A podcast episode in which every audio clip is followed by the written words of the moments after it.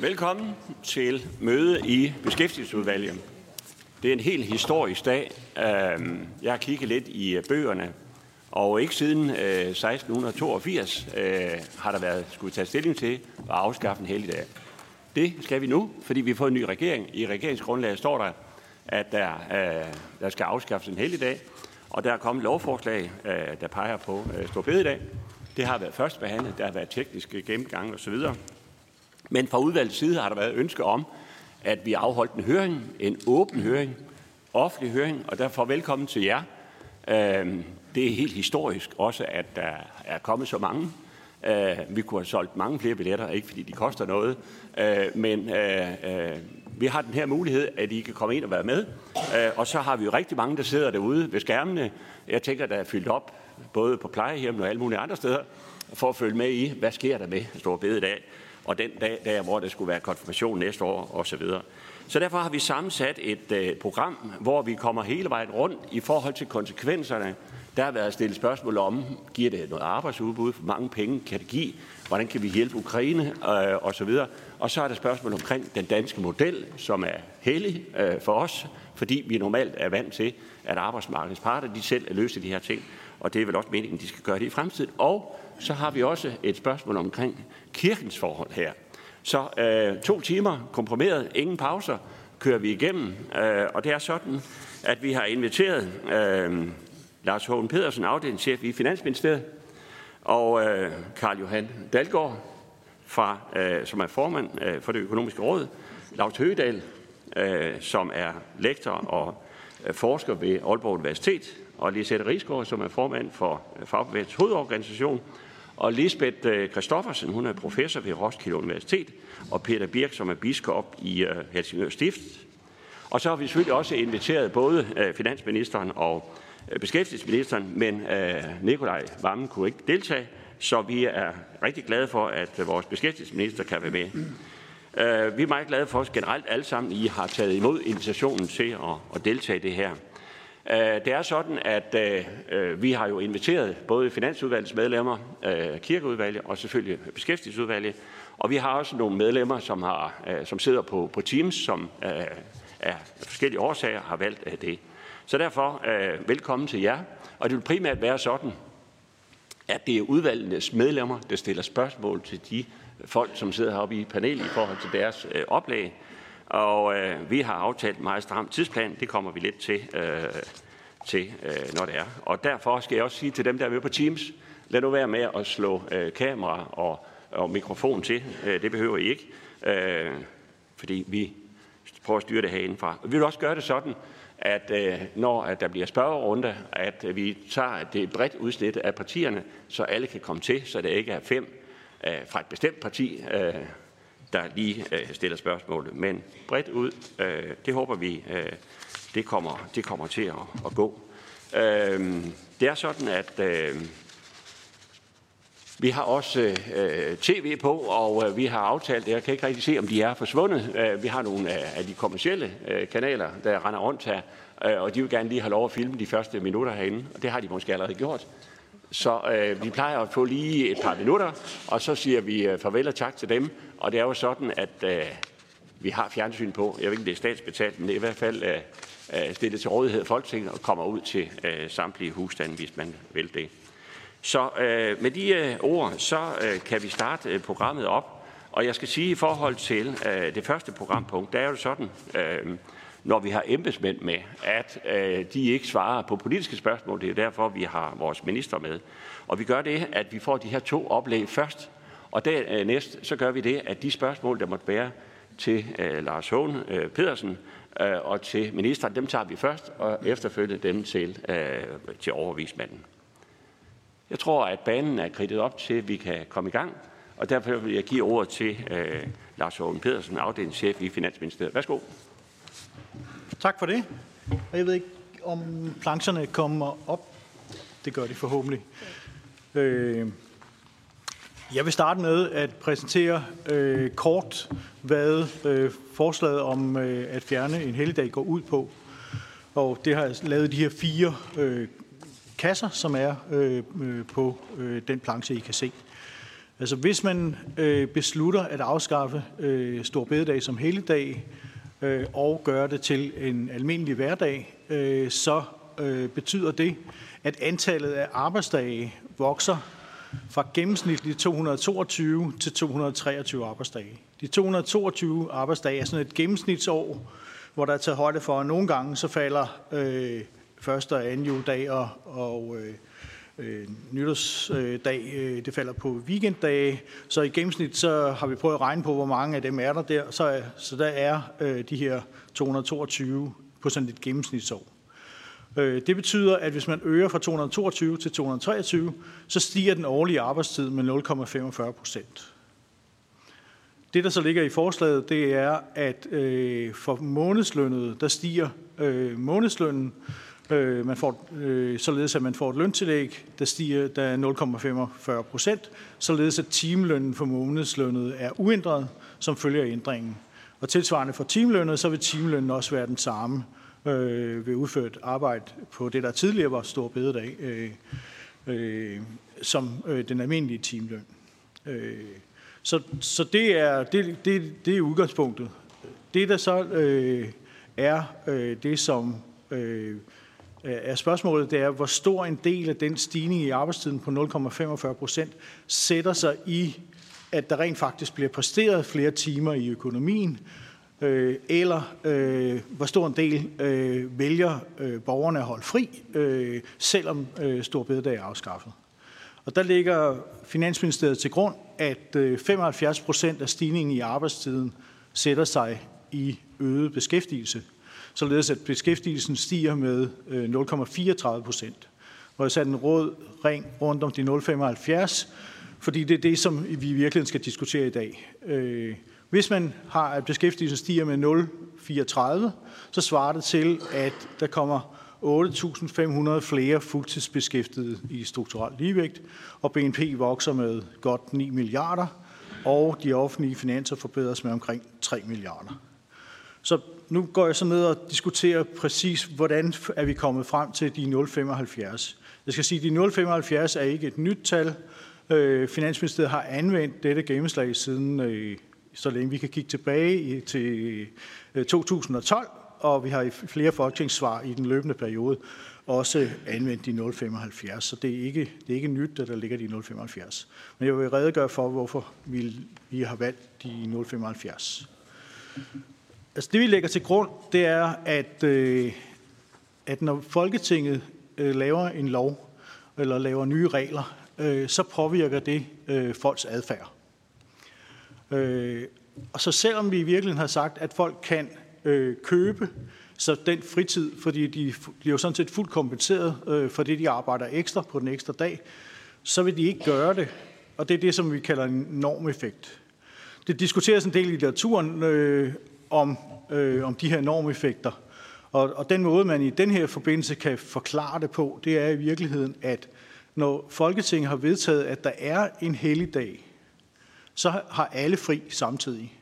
Det betyder i virkeligheden, at nytten af at have fri, den er større, end hvis man selv vælger fritiden. Fordi alle dem, man gerne vil holde fri sammen med, de har også fri. Så der, så der er sådan en koordineringsproblem øh, generelt, hvis man selv skal vælge fritiden, øh, som man i virkeligheden får løst ved, at, øh, at, at Folketinget har lagt sig fast på, at der er nogle dage, øh, der er hele dage. Og det er klart, at den koordinering, den ophører det øjeblik, man fjerner øh, hele dagen.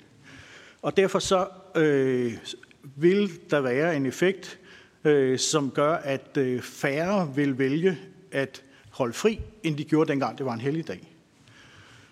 Så det er ligesom den teoretiske øh, begrundelse, øh, at, at der faktisk er en, øh, øh, en effekt øh, af, at, at øh, samfundet koordinerer ved at have lavet lovgivning og regler, der, der passer det her. Øh, og det betyder altså, at øh, det har konsekvenser at fjerne en helligdag eller lave en helligdag. Så hvis man indfører en ny helligdag, så vil der være flere, der holder fri, end der er i dag. Og derfor så vil det koste øh, skatteindtægter, fordi der bliver mindre, arbejds, øh, mindre beskæftigelse. Og tilsvarende, hvis vi fjerner den, så vil der blive mere beskæftigelse. Så det vi grundlæggende siger, det er, at når man definerer stor bededag som en arbejdsdag, så er den mekaniske effekt, altså de 0,45, det er større end det, folk selv vil vælge at bruge til øh, at holde fri. Øh, så den mekaniske effekt er større end adfærdseffekten. Det er ikke kun i, øh, i situationer, hvor der er øh, helligdag, at, øh, at vi ser øh, de her øh, normeffekter. Øh, der er altså meget klare normeffekter for, hvornår trækker, folk trækker sig tilbage på folkepension. Øh, og der er sådan set ikke nogen speciel grund til, at folk skal trække sig nøjagtigt på øh, folkepensionsalderen. Fordi vi har systemer med opsat pension, vi har seniorpræmier, der i virkeligheden gør, at folk øh, har incitament til at arbejde længere. Og det er faktisk sådan, at hvis de trækker sig før og bruger deres pensionsopsparing, så får de en skattegevinst ved det, frem for at gøre det, hvis de øh, gør det lige på pensionstidspunktet. Så der er ikke nogen speciel grund til det. Alligevel ser vi et meget markant øh, tilbagetrækning lige omkring øh, pensionstidspunktet. Så det Finansministeriet regner med omkring pension, det er, at hvis vi hæver pensionsalderen med øh, et år for eksempel, så vil det være sådan, at 85 procent af dem, der var i beskæftigelse øh, før øh, vi ændrede reglerne, vil også være det efter. Så her er der et gennemslag på 85 procent, hvor at, øh, øh vi bruger 75 i, i den her forbindelse. Mere internationalt, så er det simpelthen ikke muligt at forklare udviklingen i præsterede timer i henholdsvis Nordamerika og Europa, uden at pege på effekter af regler, som sikrer koordinering af fridage i Europa. Det, der er en del litteratur om dette. Så generelt er der øh, en teoretisk begrundelse for, at der bør være en effekt, når vi fjerner en helligdag. Så spørgsmålet er så, hvor stort er den effekt? Og her præsenterer jeg sådan forskellige tilgange til, hvordan kan vi indkredse, hvor stor effekten er. Altså det vi helst ville gøre, det var jo at sige, at sidste gang vi ændrede en hele dag, der havde det den her effekt. Øh, så lægger vi den til grund. Vi har lige hørt, at det er, det er mere end 300 år siden, at vi gjorde det sidst, så det, det er en smule svært. Så vi er nødt til at gå sådan nogle indirekte veje. Og det man i virkeligheden er nødt til for at øh, sikre, at at man har et rimeligt grundlag, det er at prøve, er der, er der flere ting, øh, vi kan undersøge, hvor vi ser effekten. Og den første ting, vi undersøger, øh, og det er også den, der har ligget til grund øh, siden 12, øh, denne her, det er sammenhængen mellem den aftalte og den præsterede arbejdstid. Så hvad, grundlæggende øh, undersøger vi, øh, er der en korrelation, således at når den øh, præsterede arbejdstid øh, undskyld, når den aftalte arbejdstid ændrer sig, så ændrer den præsterede arbejdstid sig også. Og det vi har lavet her, det er øh, opdaterede beregninger, som er lavet efter øh, lovforslaget, for vi vil, vil øh, se, øh, om de, øh, de 75, de virkelig også har holdt til øh, at få de nye tal med ind. Så her ser vi, øh, hvad hedder det, hvordan øh, sammenhængen er. Det kan I se på den højre side. Og øh, hvis man laver sådan en simpel øh, sammenhæng, så får man, at når den aftalte arbejdstid ændrer sig øh, med, med en time, så øh, ændrer øh, den præsterede, øh, øh hvad hedder det, det antal præsterede timer som et kvart time. Så det er det her gennemslag på 75. Så den nye undersøgelse understøtter sådan set det, som man allerede havde lavet i 12, øh, hvor at øh, man havde lagt sig fast på de 75. Det kan være rart, fordi det her det er ikke sådan en meget slagkraftig øh, analyse af, at hvis vi ændrer hele dagen, så har det den her gennemgang. Så det kunne være rart, hvis vi har andre ting at hænge det op på. Så derfor har vi også prøvet at kigge på øh, noget, hvor der sådan er mere, det ligner mere det at fjerne en helligdag. Nemlig, at øh, vi har prøvet at kigge på, øh, hvad sker der egentlig i de år, hvor der ligesom er det, vi kalder arbejdsgiverjul. Det vil sige, hvor helligdagene ligger øh, på en weekend.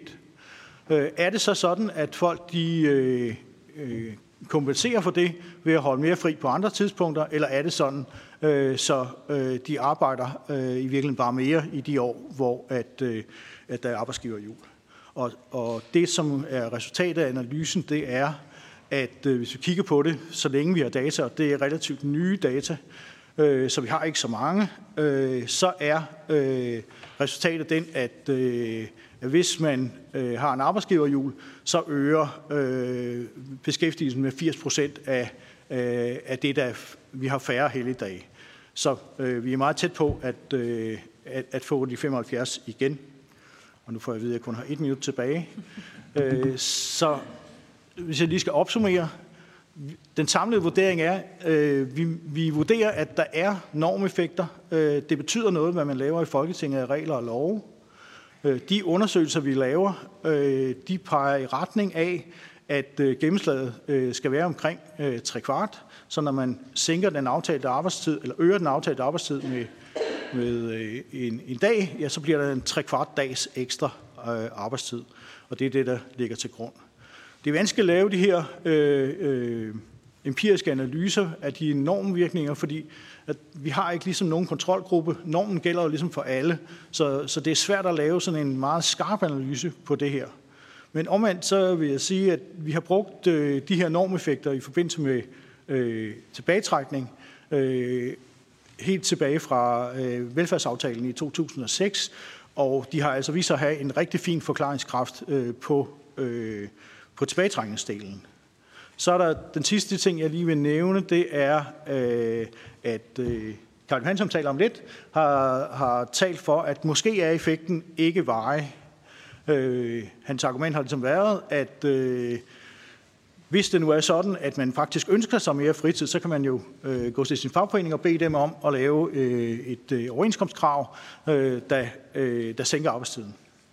Øh, og, og det er jo også korrekt. Øh, men der skal man bare tænke på, at for øh, i Danmark, hvor vi har øh, hvad skal vi sige, øh, brede øh, øh, øh, hvad hedder det, aftaler mellem arbejdsmarkedets parter, som dækker øh, meget store dele af arbejdsmarkedet, så vil det være sådan, at hvis øh, arbejdsmarkedets parter aftaler at øh, reducere øh, øh, arbejdstiden, ja, så, så vil de gøre det under hensyntagen til, at der sker to ting. Dels at lønmodtagerne får mindre øh, i øh, Øh, i efterskatløn, men også at der kommer mindre øh, skat ind til, øh, til de offentlige kasser, og dermed mindre til øh, offentlig forbrug og offentlige øh, transfereringer.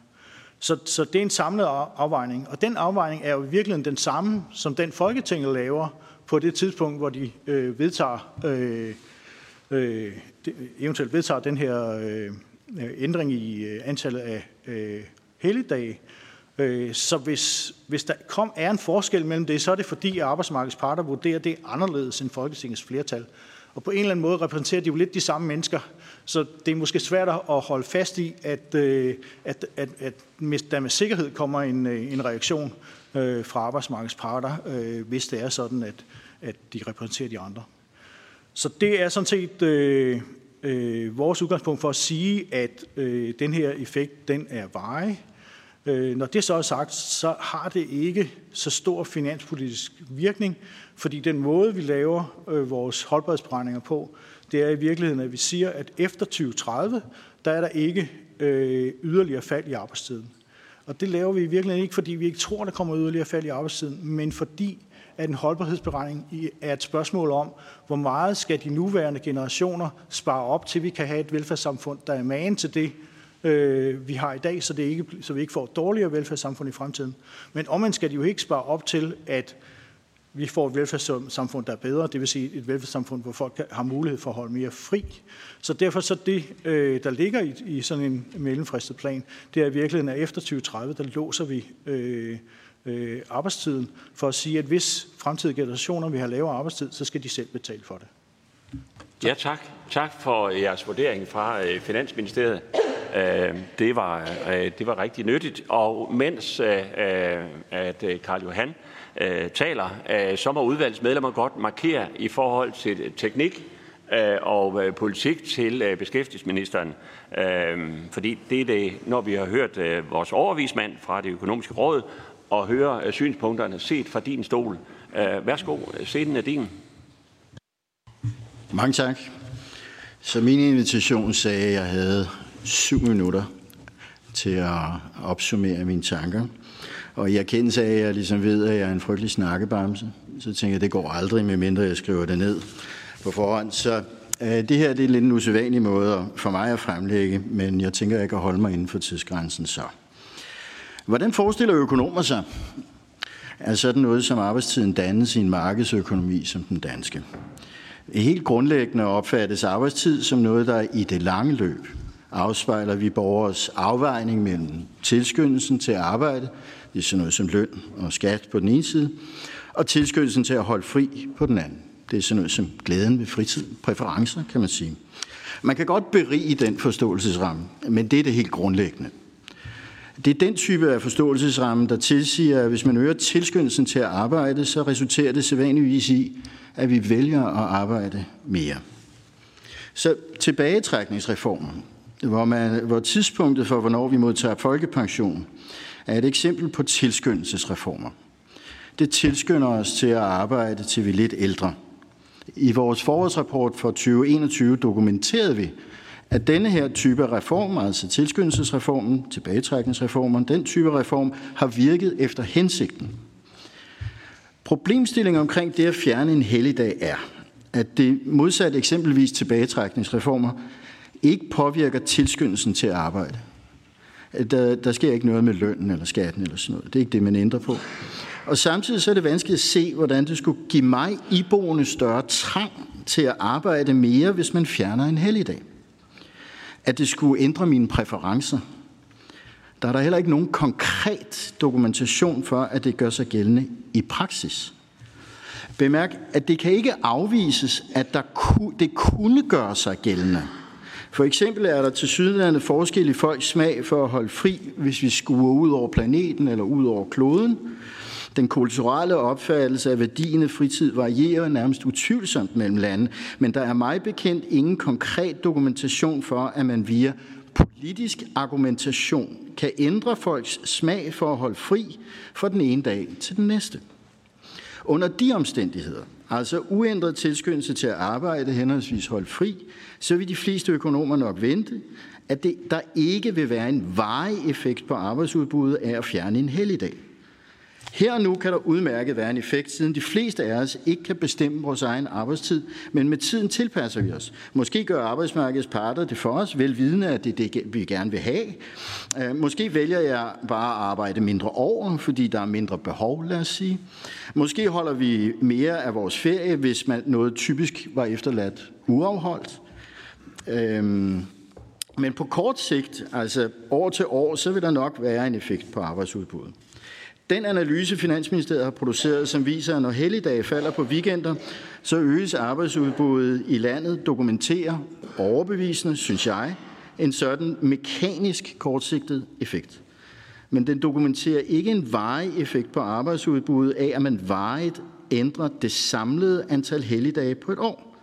Analysen kigger alene på midlertidige ændringer i antallet af helligdage og dokumenterer en midlertidig effekt på arbejdsudbuddet. Bemærk, at den måde at tænke på, hvordan arbejdstiden dannes i det lange løb, i en afvejning mellem tilskyndelse og øh, øh, tilskyndelse til henholdsvis arbejde og holde fri, det tilsiger, at der bør være en meget stærk sammenhæng imellem den arbejdstid, der aftales med arbejdsmark- mellem arbejdsmarkedets parter, fordi de repræsenterer os borgere, og de faktisk præsterede timer. De to dataserier bør udvikle sig parallelt, siden de afspejler den samme afvejning. Afvejning mellem tilskyndelser henholdsvis til arbejde og holde fri. Og vi ser, at de omtalte dataserier bevæger sig parallelt i praksis. Men det er ikke sådan, at man kan konkludere, at den ene serie, dataserie, forårsager den anden. Det er ikke sådan, at man kan bruge samvariationen til at slutte, at hvis jeg ændrer den aftalte arbejdstid, så vil antallet af præsterede timer varigt ændres. At de to serier bevæger sig parallelt, beviser i sig selv ingenting, og kan ikke uden videre bruges til at godtgøre, at en ændring i arbejdstiden varigt ændrer de præsterede timer. Så sammenfattende, min vurdering er, at på det foreliggende grundlag, at det at fjerne stor bededag vil øge arbejdsudbuddet og derigennem styrke statsfinanserne forbigående, men ikke varigt. Tak for ordet. Tusind tak. Det var jo meget hurtigt og præcist. Øhm, og vi plejer at spørge ministeren efter, om vi kan få talepapiret over. Fordi alle har faktisk, øh, alle oplægsholdere har haft mulighed for at fremsende øh, overhead, slides osv. Øh, skrift, så at man kan smide det op på, på skærmen her. Så vi vil blive meget glade for at få... Øh... Jeg så dig på de sociale medier sige, at vi skulle skrive tingene ned, så det var også en del af overvejelsen, udover at jeg er en snakkebar. Ja, folkeskolen har ikke været forgæves, der har man lært mange ting. Øhm, nu er det sådan, at jeg har fem, der repræsenterer øh, fem forskellige partier, øh, og dem prøver vi lige med i første omgang. Og det er altså udelukkende spørgsmål til øh, Lars øh, Hågensen og, og til eller, Lars Hågen og til øh, beskæftigelsesministeren. Ikke noget med øh, Karl Johan. Øh, det skal vi lige huske. Øh, så der er en disciplin. Og, og, og jeg, øh, de første, der har været, så det er Morten Messersmith fra Dansk Folkeparti. Og, og kort og præcis, så vi kan nå så mange som muligt. Ikke?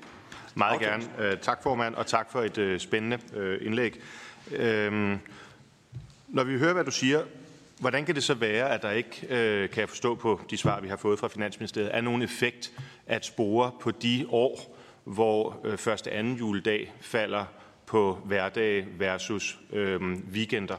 Altså, når man tager de år, tager man jo to arbejdsdage ud, øh, hvis de falder på lørdag og søndag, i forhold til, hvis det var en mandag tirsdag. Og jeg spurgte til, hvad er effekten af det? Og der fik jeg at vide, det kunne man ikke sådan, nu kauserer jeg lidt, men det kunne man ikke godt gøre. Hvordan kan det være, når I så specifikt kan sige det på Storbededag? Hvad er den empiriske øh, effekt i Sverige af, at man 2005 fjernede anden pinsedag? Altså hvis man så øh, firkantet kan sige, at der vil være en effekt i Danmark, må man jo også kunne se på Sverige og sige, at de fjernede anden pinsedag, eller de gjorde det til en arbejdsdag. Så hvad var effekten der? Det må man jo i dag øh, kunne vide. Og det tredje korte spørgsmål, det er, når vi taler om normeffekt, har det ikke en betydning for normdannelsen, at børnene ikke skal i skole? Altså, disse børns forældre vil vel have en tendens til, når børnene ikke skal i skole, så at blive hjemme og stadigvæk fastholde deres familietraditioner. Så spiller det ikke ind i forhold til normskabelsen i relation til alle de andre øh, erfaringer, man har. Tak, formand. Ja, tak. Og vi tager samlet besvarelse. Så er det Carsten Hønge fra SF. Værsgo. Kort og præcis også. Ja, tak. Jeg kan forstå, at det er jo noget af en, man skal være kampdommer her i forhold til at vurdere, hvem der kan så have ret i forudsigelserne. Det kan nå frem til, det er vel, at det nærmest er skud i togen, om det ender det ene eller det andet sted. Et konkrete spørgsmål vil gå på, altså øh, det med at prioritere tid, det er jo sådan blevet en mildestal en tendens i den tid, vi er i. Så det, man vil måske kunne forvente, det er, at øh, når man så tager noget fritid ud, at så vil, udover at det er en tendens i tiden, at mange mennesker ønsker mere fritid, at det så vil vokse, og derfor netop blive neutraliseret af, at man tager noget fritid fra den. Er det ikke en rigtig konklusion? Tak for det spørgsmål. Og så er det Inger Støjberg fra Danmarksdemokraterne. Værsgo. Ja, tak for det. Øh, der er jo sådan set næsten ikke noget så høfligt som at høre to økonomer slås øh, om stor bededag, må man sige. Men øh, når det er sagt, så vil jeg egentlig gerne spørge ind til det gamle notat fra 2012, hvor man også kigger på effekten. Øh, hvor man kommer frem til, at effekten ligger på omkring øh, de, de 0,60, øh, og nu kommer man så frem til, at det er 75. Øhm, altså, hvor, hvornår kommer de her nye informationer øh, ind? Altså, hvad er der sket siden 2012 og så øh, indtil øh, nu? Øhm, og, og det, det interessante er selvfølgelig så også at få at vide, hvornår er den nye analyse lavet? Altså, er den lavet efter, at regeringen har besluttet sig for at afskaffe stor bededag? Altså, der hvor effekten bliver større, eller er den lavet før? Ja, tak. Øh, og så er det Pelle Dragsted fra Enhedslisten. Værsgo. Tak for det. Jeg vil også spørge ind til, til usikkerheden om de her beregninger, som jo er ret åbenlys. Altså, vi kender ligesom konsekvenserne for befolkningen, men konsekvensen for statskassen, den blæser i, i vinden. Øhm, vismanden er inde på det her med varigheden, men, men jeg vil gerne spørge lidt ind i forlængelse af, af Inger Støjberg til øh, spørgsmålet om gennemslaget. For det er jo rigtigt, at øh, det er kommet frem. Der var et hemmeligt notat, som kom frem fra 2012, som øh, viser, man dengang antog et gennemslag kun på 60 procent. Det var endda efter, man sådan lidt arbitrært havde lagt øh, 50 procent oveni. Øh, altså man var egentlig ind på øh, et gennem, øh, at en, en arbejdsudbudsprøvelse på kun 4.000 personer. Og det var en empirisk undersøgelse, hvor man havde forsøgt specifikt at undersøge store bededag, også over for andre helligdage. Øh, og, og den kommer altså frem til et betydeligt lavere resultat, end det, som man ender med at antage i 2012. Det er en meget pussy øvelse, hvor man når frem til et resultat, så ligger man oveni, og så ligger man ekstra oveni, og så ender man på, på de her 75 procent. Øh, det er derfor, jeg tror, på Sandemann, økonomen, har været ude at sige, det virker som om, man har hævet det her op af hatten. Og det er jo ret bekymrende, når man vil lave så voldsomt et indgreb i danskernes tilværelse, at man ikke øjensynligt har et stærkt grundlag. Så derfor vil jeg spørge, øh, spørge øh, Lars øh, Hågen ind til, til, til det empiriske grundlag for, for regeringens arbejde, uh, specifikt på bededag. Så mit første spørgsmål er, er der siden 2012 lavet en specifik undersøgelse, eller den arbejdskraftundersøgelse, der blev lavet dengang, af stor bededag? Og hvis der ikke er det, mener man så, at det er rimeligt og fagligt at antage, når man har en undersøgelse, der viser en betydelig forskel på Store Bededag over for for eksempel første juledag eller pinsedag, og så lave sådan en all over. Vi regner bare med, at det er 75 procent for dem alle sammen. Så findes der senere. Og det andet spørgsmål, øh, jeg vil stille, det handler om, at siden 2012, der har vi jo fået fritvalgskonto for fuld skrue i overenskomsterne. Det vil sige, at det er blevet langt, langt nemmere for lønmodtagerne siden at købe sig til en fridag. Må det ikke alt andet lige antages at føre til et lavere gennemslag, hvis man havde lavet en ny empirisk undersøgelse øh, af afskaffelsen af store bededag? Og så kan jeg jo spørge ministeren, med den usikkerhed, som der er her, bør man så ikke trække det her lovforslag, få styr på, hvad konsekvenserne er, øh, og så øh, genfremsætte det, hvis man stadigvæk mener, at, at det er relevant? Tak for de uh, spørgsmål. Så er det Kim Edberg fra Nye Borgerlige. Og så kan jeg lige sige, mens uh, Kim han uh, trækker vejret, at øh, jeg har flere på listen, og i anden omgang, så vil det så være øh, spørgsmål til øh, vores overvismand, øh, og vi skal have det til at passe nogenlunde sammen med tiden, så det er rigtig fint. Men hvis der er nogen, der allerede nu ved, at de vil spørge overvismand om noget, så må I gerne markere, så noterer vi. Så er det Kim Edberg. Værsgo. Tak for og det. Og derefter svarer de to. Ja, værsgo. Øhm, nu er, når man er sidst i rækken, så er det selvfølgelig mange af de ting, som jeg, der er blevet spurgt ind til, som jeg så hopper over. Så jeg vælger at gå den lidt anden vej. Jeg er håndværker, det vil sige, at jeg har siddet i den ende af det. Jeg har været chef, jeg har siddet i den anden ende i de. Det her på mig har virket som om, at vi har sjusset os frem til noget, fordi der var noget, der skulle presses igennem. Det har jeg givet udtryk for før, og det er jeg sikker på, at det stadigvæk er gældende.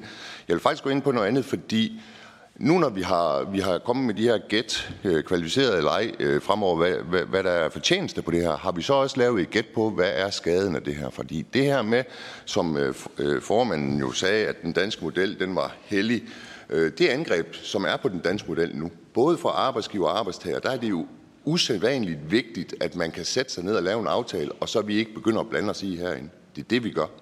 Så når vi nu har beregnet på alt det, som kan sælge varen i medierne, altså alt hvor godt, alt det gode, vi kan gøre ved at afskaffe en helligdag, har vi så givet at regne på, hvad det så egentlig koster på sigt.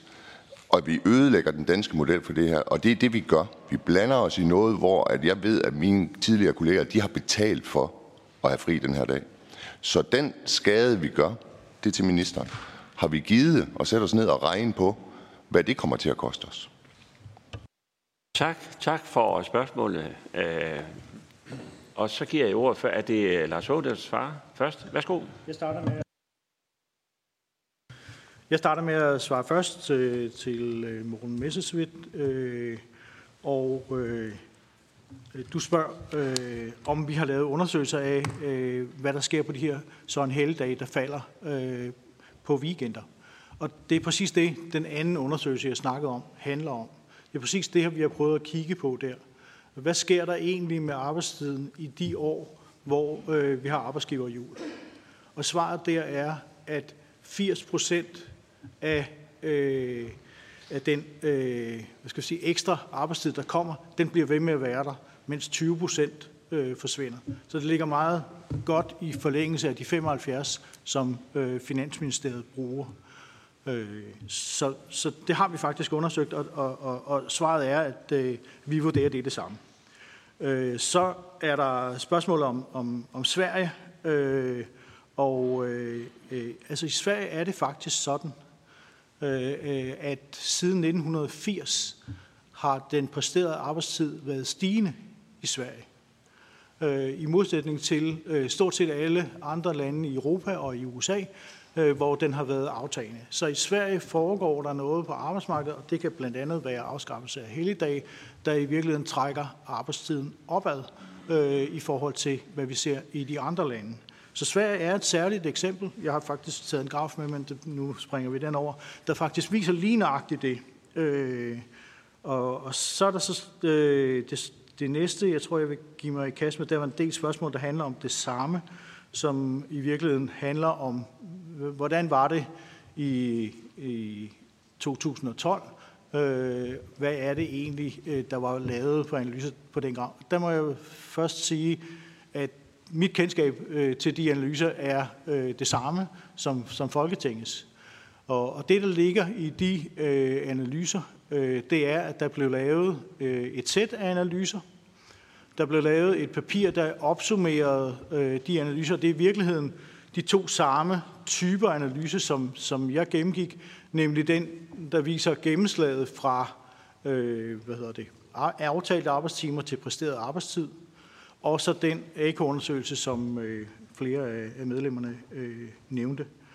Og øh, det, som papiret, der øh, opsummerer de her analyser, konkluderer, det er, at den ene, altså den, der går fra aftalt arbejdstid øh, til, øh, hvad hedder det, til præsterede timer, øh, den øh, viser på det tidspunkt 80 procent, øh, og, øh, og, og gennemsnittet af øh, antallet af helligdage er cirka 70, og derfor valgte Finansministeriet i 2012 at tage gennemsnittet af de to og sige 75. Øh, så er det rigtigt, at det papir, der er lavet på AGU, det kigger på de enkelte øh, helligdage. Jeg ved ikke, om alle kender AK-undersøgelsen. AK-undersøgelsen er en spørgeskemaundersøgelse, hvor man spørger lønmodtagerne øh, om deres, blandt andet deres beskæftigelse. Og øh, det er en ret lille stikprøve, øh, så alene stikprøveusikkerheden er meget stor øh, på det. Så derfor, da vi øh, her efter lovforslaget var blevet fremsat, skulle øh, kigge på det, så valgte vi at sige, at der findes nu efter e-indkomst og efter arbejdstidsregnskabets indførelse i Danmarks Statistik bedre, øh, bedre statistikgrundlag, og derfor lavede vi den analyse øh, om øh, hvad hedder det, ophør, eller om de helligdage, der ligger på, på søndag, som erstatning af AK-undersøgelsen, fordi vi simpelthen vurderede, at AK-undersøgelsen havde for tyndt et grundlag. Øh, øh, men, men, men det ændrer ikke ved, at øh, da Finansministeriet i 12 valgte det, der, der, der var det et ud af, af to øh, analysepunkter, øh, man brugte, og, og man, fordi man øh, sagde, at man havde forskellige øh, målepunkter, så slog man fast, at øh, vi, vi vælger øh, gennemsnittet der i 12. Øh, yes. Ja. Jeg tror egentlig måske, at det svarer på det meste. Ja, og så øh, lader vi øh, beskæftigelsesministeren svare på det direkte spørgsmål. Vi bytter lige mikrofon. Ja, værsgo, Anne. Mange tak for det. Nu kan jeg se, hvis ellers tidsplanen holder, at vi faktisk er i gang med at spise øh, Karl Johan Dalgaards svartid, så jeg skal gøre det kort, især fordi samtlige ordfører har anledning til to timer samråd på fredag og stille opfølgende spørgsmål. Det vil jeg så håbe, I gør, fordi så kan vi tage den politiske diskussion også der. Øhm, så bare ganske kort. Jeg er stor tilhænger af, at vi diskuterer grundlaget for vores politiske beslutninger, og også den måde, vi regner dem på. Det tror jeg også, øh, spørgeren vil være bevidst om, at jeg synes, vi skal have de generelle diskussioner omkring. Jeg forholder mig også til, at øh, vi har et finansministerium, som redegør for, og faktisk i den her sammenhæng øh, lægger ret meget åbent ud, hvad er forudsætningerne for det beregningsgrundlag, vi har. Øh, det er det, vi står på, og, øh, og nej, det giver ikke anledning til på nogen måde øh, og, øh, at trække øh, et lovforslag. Øh, jeg synes faktisk, at, øh, at der er blevet svaret af, af flere omgange. Øh, og, øh, og så er det klart, at hver gang vi træffer politiske beslutninger, der har konsekvenser for danskerne, uagtet om det er de danske lønmodtagere, de danske virksomheder, de danske pensionister, øh, så skal vi jo være vores ansvar bevidst i forhold til, hvordan det bliver taget ned, og hvad det har afledte konsekvenser. Øh, det korte svar på, øh, om jeg synes, det her øh, ødelægger øh, den danske model, det er nej. Øh, så havde jeg ikke fremsat det som minister. Øh, jeg er med på, at der er stor uenighed omkring det, men det er også et politisk valg, hvilke helligdage vi skal have i det her land. Det er politisk bestemt, hvordan vores lukkedage øh, skal ligge. Øh, jeg er fuldt ud bevidst om, at det har implikationer og konsekvenser og afledte effekter på en lang række andre ting. Men nej, er mit korte svar på, på Kim Edbergs spørgsmål. Tusind tak. Øh, bare sådan til almindelig øh, info, så er det sådan, at en sag er jo ikke øh, afsluttet før, at der er trykket på knappen ved tredje behandling i Folketinget, og det er planlagt til at være på den 28. Og derfor, hvis man synes, at det, de debatter, vi nu har i dag, helt generelt giver anledning til nye spørgsmål, så må man sende dem her op til vores sekretariat, Øh, og det kan også være, at, øh, at der kommer andre, når øh, dagen efter, så finder vi ud af det. Øh, der er øh, ministeriet altid øh, beredvillig til at svare på de spørgsmål, og som sagt, så kommer der også yderligere samråd på fredag. Godt. Jeg har tre spørgere til vores overvismand, og det er først Dennis Flytkær. Og I må lige melde, hvis der er flere. Vi har ind til 45 jo, så der er masser af tid. Tak for det. Altså spørgsmålet kunne måske lige så godt have været til Finansministeriet, men nu er det jo to gode økonomer, vi har, så det kunne være, at de nok begge to lige så godt kunne svare. Øh, det er lidt omkring den her manglende empiri, og også, at vi får altid at vide, at man skal regne med Finansministeriet, og altid regne på den samme måde, lige meget hvem der sidder i regeringen og, og ej. Og så vil jeg egentlig spørge, om, om man regnede på samme måde, det burde nok være Finansministeriet svaret, men regnede man på samme måde, da man fik den 6. ferieuge for eksempel. Altså, Regner man så den anden vej, manglede man så pludselig 5 gange 3 milliarder kroner i finansloven, eller gav de så et kæmpe negativt øh, arbejdsudbud? Det må man gå ud fra, at det gør, hvis man spørger Finansministeriet, men det, der så kunne være spørgsmål til øh, Karl Johan, må jo så være, at når man, ja, du sagde i dit indlæg, at man ikke kunne regne med, at det i hvert fald med sikkerhed vil være en, en vej virkning i arbejdsudbuddet ved at fjerne en helligdag. Hvis øh, fagbevægelsen efterfølgende får forhandlet en ekstra hellig eller en ekstra feriedag ind, eller, eller to ekstra feriedage, har det så heller ikke nogen veje effekt, eller, eller hvis man køber Finansministeriet måde at regne på, mangler vi så pludselig 6 milliarder, hvis man får forhandlet to feriedage ind? Altså, har man gjort det tidligere også, fordi man skulle forhåbentlig regne begge veje. Så da vi fik den 6. ferieuge, manglede man så pludselig en kæmpe milliard sum i, i finanslovsforhandlinger. Jeg er bare ikke bekendt med, at man havde det dengang, at da man sad og forhandlede, man pludselig skulle tage stilling til, at man manglede rigtig mange penge. Altså, så spørgsmålet er egentlig, om man regner begge veje, når man laver de her stykker, og det skulle man jo forhåbentlig helst øh, gøre. Tak, det er modtaget. Så er det Christoffer Ågaard Melson fra Venstre. Ja, øh, tak til det, øh, for det, og det er også det, det er til overvismand. Øh, det, jeg har lidt svært ved at forstå, det er, øh, at overvismand ikke køber det her argument fra Finansministeriet om, at det har en værdi for os, at vi kan holde fri på samme tid med andre mennesker. Øh, så det alt andet lige også vejet, øh, altså giver et større incitament til at holde fri, at alle andre også holder fri, og et mindre incitament til at holde fri, at man er den eneste, der holder fri. For når alle andre holder fri, bliver der også arrangeret fødselsdage og familiesammenkomster og alt muligt. Så derfor synes jeg da også personligt, det er let at forstå det der med, at det også vejet er mere træls at være på arbejde, når alle de andre er fri og arrangerer alle mulige ting, end det er at arbejde, når alle andre arbejder. Øh, og det er også, som vi hører det, at Finansministeriet argumenterer for, det er det, der gør, at der er en varig effekt, altså simpelthen, der er et mindre incitament til at holde fri, når andre ikke holder fri. Øh, om, om det, altså den der, det der incitament, jo, det kan jeg ikke forstå, at overvismanden ikke synes er vejet, selvom man kan være uenig om, det har 0,75 i gennemslag, men at det må have en eller anden effekt også vejet i forhold til et mindre incitament til at holde fri. Øh, ja, det forstår jeg ikke helt. Jeres spørgeteknik, den er eminent, øh, og lysten er stor. Jeg har tre, og hvis de er lynhurtigt præcise, så kan vi få alle sammen med. Øh, så er det Nick Zimmermann fra Dansk Folkeparti, så bliver det faktisk fire. Øh, ja, tak for det.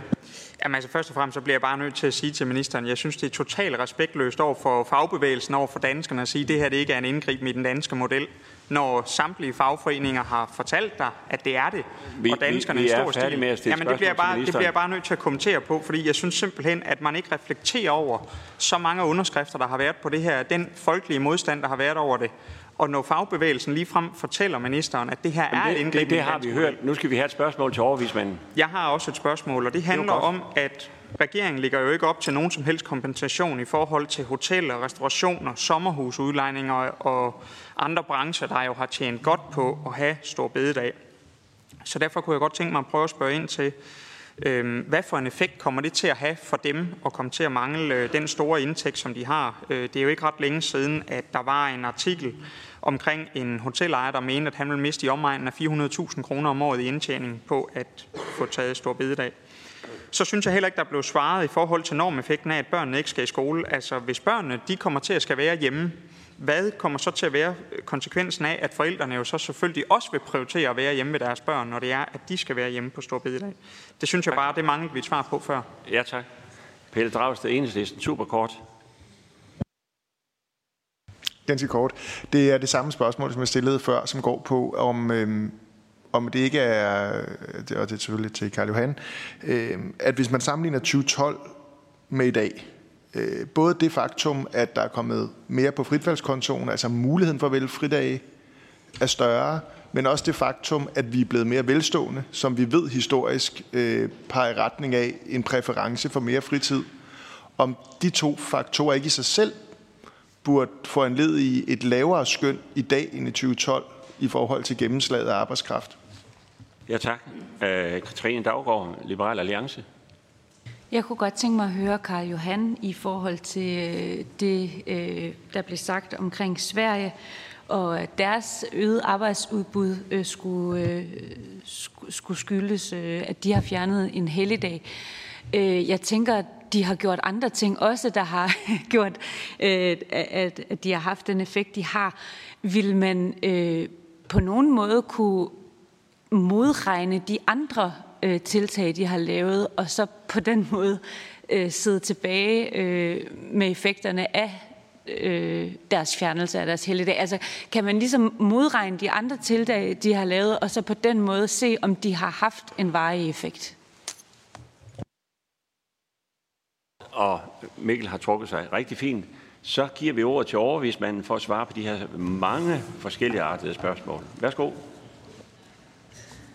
Ja, så det, mange tak. Tak for spørgsmålene. Så først, Dennis spørger, altså hvis man nu så får flere feriepenge, det er også øh, noget, der ikke har nogen effekt på lang sigt, altså dybest set. I stedet for at tage en, altså hvis det ikke giver penge i kassen, så koster det vel heller ikke noget at lægge en oveni. Det er det, der var spørgsmålet, så jeg forstår. Og der kan man selvfølgelig godt sige, at, at, at her... Grundlæggende er svaret ja. Altså det, det, det at man alene øh, flytter på Øh, øh, en, øh, hvad kan man sige, mekanisk flytter på den her måde, burde jo ikke have en varig hvis det er sådan, så arbejdstiden afspejler vores afvejning mellem tilskyndelser og præferencer. Når jeg alligevel tøver en lille smule, så er det fordi, at vi ved over meget lange perioder, så er der en tendens til, at vi som øh, borgere foretrækker at arbejde stadig mindre. Hvis det er den type af forsøg, som du nu øh, foreslår, er et, hvor du så at sige løber med på den trend, der allerede er i gang og på vej. Og det kan måske betyde, at du fremskynder noget, der var sket i forvejen, og at du dermed reelt får en effekt. Og jeg ved godt, at det lyder sådan lidt underligt, at øh, man kunne forestille sig, at der er forskellige artede effekter af, om man fjerner en helligdag, eller man lægger en oveni. Men må, måske kan man sammenligne det med, at resultatet er vel også lidt forskelligt, alt efter om man tisser med vinden i ryggen eller op imod vinden. Og sådan er det så også her. Nå. Øhm, Christoffer spørger, hvorfor jeg ikke køber eksternalitetshistorien. Jamen det gør jeg. Altså jeg synes, det er en meget plausibel historie, man kan fortælle hinanden om, hvorfor rent faktisk at det her tiltag har varig effekt, fordi jeg nu påstår, at mit arbejdsudbud afhænger af alle mulige andres arbejdsudbud, eller min værdsættelse, fritid afhænger af, hvor mange andre, der holder på. Altså eksternaliteter, som økonomer kalder det. Så jeg mener, det, det er en ganske udmærket hypotese, man kunne have. Der er bare ikke nogen dokumentation, og det, der på, står allernederst nede i den her samtale, det er, vi har ingen dokumentation for en varig effekt. Det er sådan set det, der er problemet. Ikke så meget teorien. Vi kan snakke teori herfra til månen, og det tror jeg vil blive en umenneskelig kedelig diskussion, eller for jer at lytte til. Men jeg og Lars skulle bruge meget lang tid på at diskutere teorier frem og tilbage, men ved dagens ende er det jo empirien, der handler om, at den slags savnes. Øh, Nick, kompensation for, at øh, man ikke er fri, når man holder, når, man, når der øh, Ja, altså kompensation af, af, af bager og hoteller og restauranter og sådan noget. Jamen altså, man kan sige, at på lang sigt kommer ikke til at gøre nogen forskel formentlig. Hvis der ikke er nogen varige effekt af det. Så øh, altså, jeg, jeg, tror, jeg tror ikke, at, Altså, der kan være lige noget idiosynkratisk der med, med vederne, og det skal lige være på det rigtige tidspunkt. Men på den anden side, så er der kommet så meget andet, bageren kan tage sig til. Altså Valentine's Day, og vi spiser græskar som vanvittige og sådan noget. Der sker alt muligt, så jeg tænker, at der er noget med gyngerne og karusellen. Det skal nok gå. Men jeg, jeg tror ikke her. Altså, og normeffekter, jamen det er jo igen det her. Man kan jo forestille sig meget, altså, at der er normeffekter. At det, det er jo en anden måde at sige på, at vi dybest set ændrer præferencer. Ikke? Og, øhm, og det kan da godt være. Altså det er lidt ligesom at sige, hvis, der en, der slår, en, en, hvis man slår en person oven i hovedet med en ketcher, så kan man forestille sig, at vedkommende siger, at det var sgu i grunden ikke så tosset, det der. Øh, jeg har det egentlig lige så godt, som jeg hele tiden har haft det. Det er en mulig konsekvens. Jeg, jeg, altså, det vil ikke være min forventning, men jeg kan da ikke afvise, at det sker. Men der foreligger også den mulighed, at man flytter sig. Ikke sandt? Og det er sådan set bare det, som jeg i al stilfærdighed gør opmærksom på. Og, og, og jeg tror nok, altså ja, så det er det.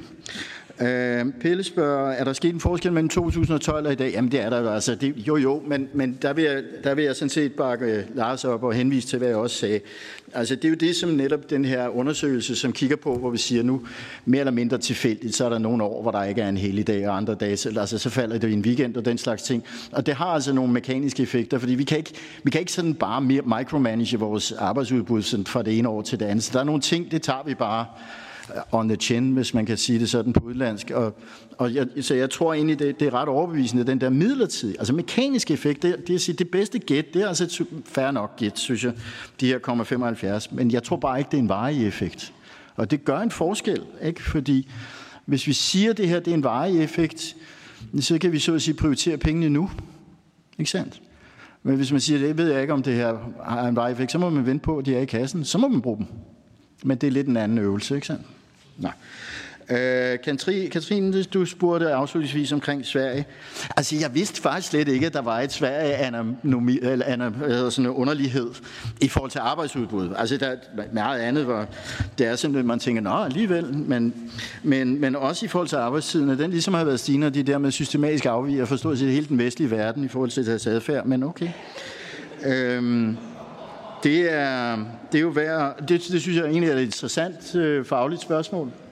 Og, øh, og, og til de konkrete spørgsmål, kan man adskille de der typer ting? Ja, det kan man godt, men det kræver nok en slags analyse, hvor man også har en eller anden form for begrundet hypotese om, hvad silvan det er, der foregår i udgangspunktet. Men så kan man godt ved brug af statistiske metoder og på anden vis, måske modelanalyse, gætte sig til, hvad det er, der foregår. Men jeg har faktisk ikke set nogen, der gør det, og det er et super godt spørgsmål.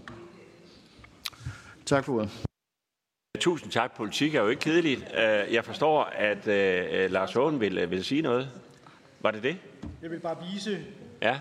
undskyld, jeg vil bare vise den, den figur, vi har øh, lavet her, det, det, altså, som er, pointen i figuren er noget andet, nemlig at øh, det ser ud som om, der sker noget forskelligt i Nordeuropa, øh, eller i Nordamerika og Europa øh, i, i 80'erne, og, og det kan man sådan set forklare ved, at øh, man i Europa øh, som opfølging på den krise, der var i starten af 80'erne, øh, indførte øh, begrænset øh, arbejdstid.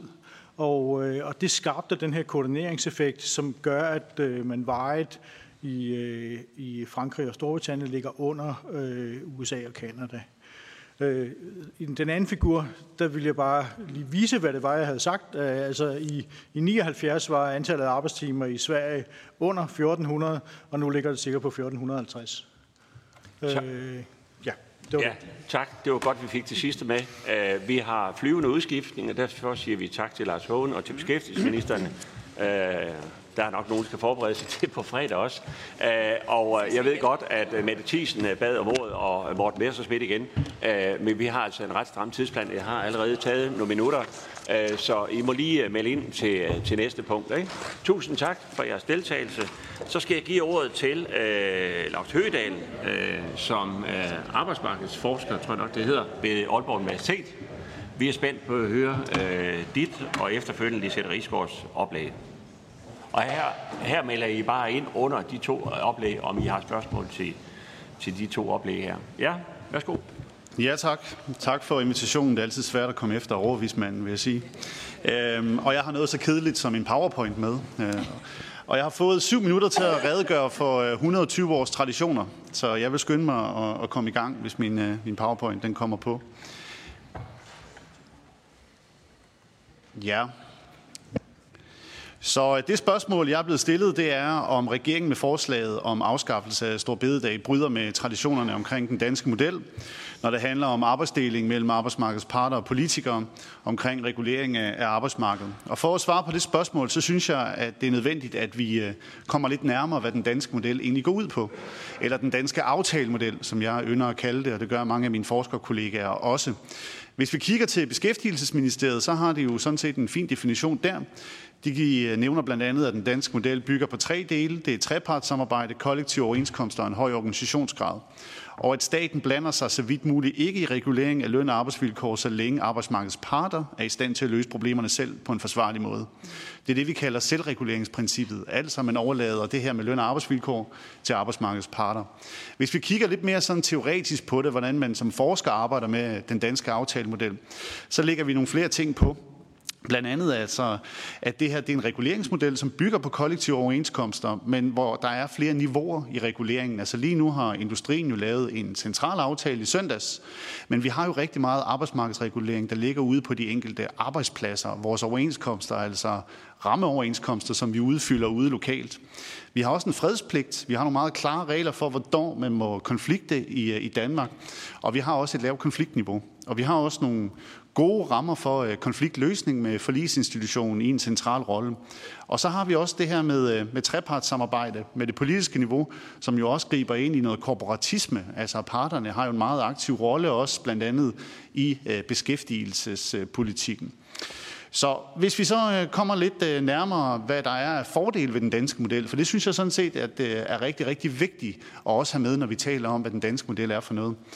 Øh, så kan man se i forskningen, at den danske model jo rent faktisk er en rigtig god forretning for Danmark. Og det er fordi, at vi er tilpasningsdygtige. Vi har nogle meget fleksible overenskomster, som gør, at vi kan ændre på løn- og arbejdsvilkår, hvis vi bliver ramt af en krise, for eksempel corona eller en krig i, øh, i Ukraine. Og det gør vi, fordi vi forsøger at regulere arbejdet så tæt på der, hvor arbejdet udføres. Det kan vi nemlig i vores aftalemodel. Det skaber også lav ulighed. Altså, vi har jo ikke en lovbestemt mindsteløn i Danmark, men når vi sammenligner os med andre europæiske lande, så har vi faktisk relativt gode lønninger for dem, der ligger i bunden, altså med kort uddannelse eller ingen uddannelse.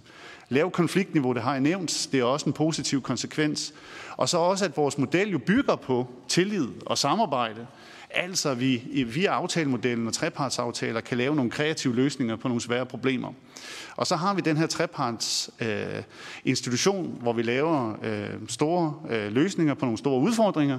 Og tænk bare på corona, hvor arbejdsmarkedets parter og regeringen jo lavede over øh, 21 eller 23, tror jeg, trepartsaftaler, som afbød de økonomiske og sociale konsekvenser af nedlukningen af arbejdsmarkedet under pandemien. Så der er altså mange påviselige effekter, positive effekter af vores aftalemodel. Og så lidt nærmere i forhold til det her med reguleringsformer og, øh, og arbejdsmarkedet, så kan man sige, at det, der jo så konstituerer det særligt danske, det er jo, at vi har en hovedvægt på overenskomster, altså aftalemodellen, og så en samarbejdsmodel, som jo også ligger ude på de enkelte virksomheder, hvor man finder øh, reguleringen af, af arbejdsmarkedet. Når det så er sagt, så er det selvfølgelig også vigtigt at understrege, at der også er rigtig, rigtig meget lovgivning på det danske arbejdsmarked. Ferielov eksempelvis. Der er også noget lovgivning, der går helt specifikt på nogle bestemte grupper. Tænk på funktionærer. Funktionærloven er faktisk ret omfattende. Så der er altså nogle områder, hvor overenskomster og lovgivning, de så at sige rammer ind i hinanden, og måske også dækker de samme områder. Det er det, vi kalder dobbeltreguleringer på arbejdsmarkedet. Så staten har jo selvfølgelig en helt legitim øh, interesse i regulering af arbejdsmarkedet, fordi der allerede findes lovgivning. Og det er helligdag jo et eksempel på, det er lovgivning. Men det er også en grå zone, fordi netop at arbejdet omkring helligdag jo så ligger i overenskomsterne. Og det er det, der gør det her vanskeligt. Og selvfølgelig også interessant fra et forskningsperspektiv, vil jeg skynde mig at sige. Men det vil sige, at reguleringen den ligger et eller andet sted imellem arbejdsmarkedets parter, altså aftalemodellen, og så også det politiske system.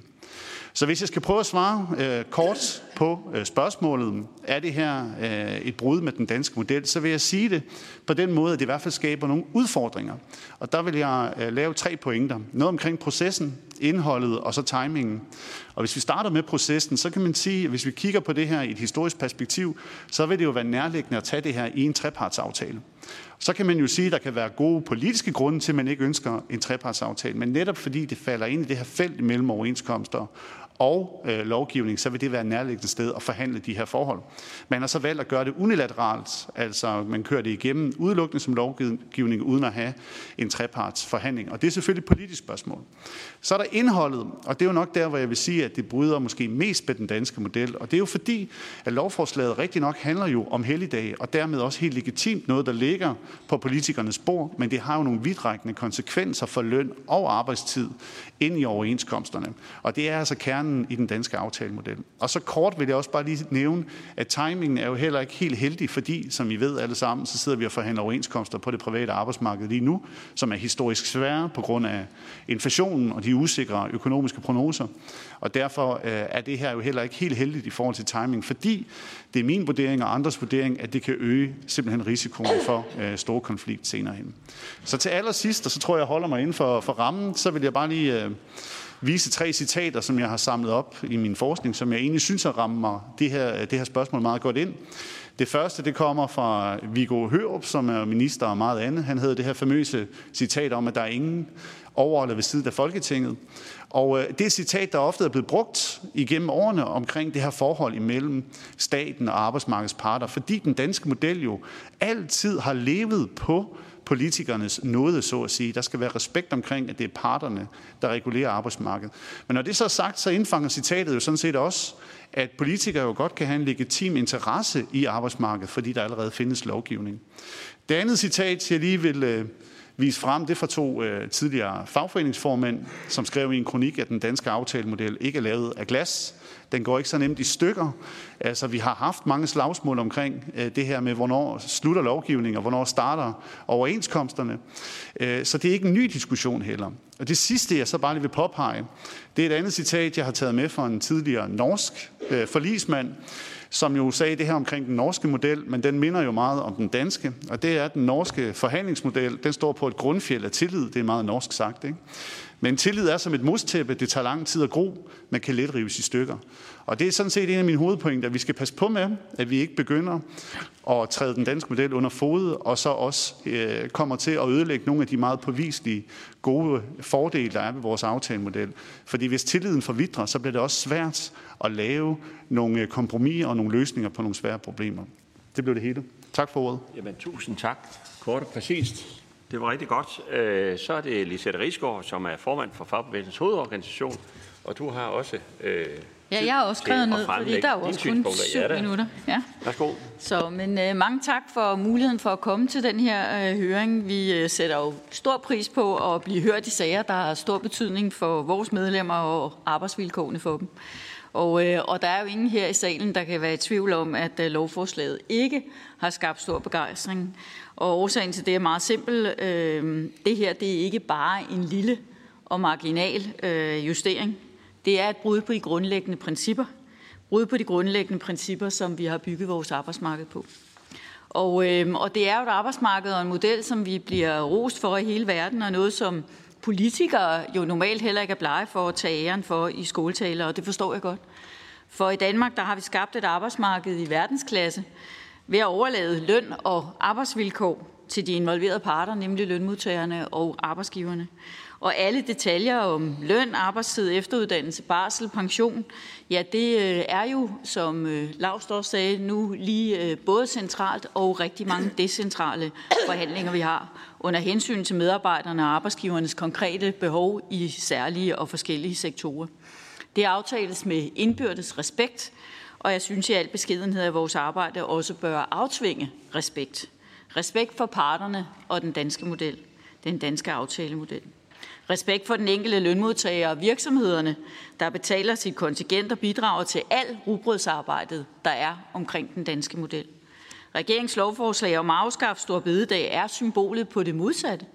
Det er kort og godt respektløst over for arbejdsmarkedets parter, og ikke mindst de lønmodtagere, de mange lønmodtagere, som tages som gissel i en politisk kabale om arbejdsudbud. Og, øh, og ikke på noget tidspunkt har regeringen til synlædende tænkt det åbenlyse, nemlig at invitere fagbevægelsen og arbejdsgiverne ind til forhandlingsbordet, så vi sammen kan finde løsninger på de udfordringer, som regeringen mener, der er. Vi har gennem mange, mange år i mange, mange aftaler vist og bevist, at vi tager ansvar, også når det går ondt. Til gavn for lønmodtagerne, til gavn for virksomhederne og til gavn for, ja, hele vores samfund. Og oven i købet så har regeringen her så også valgt at jappe et meget, øh, kan man sige, en forhastet lovproces igennem.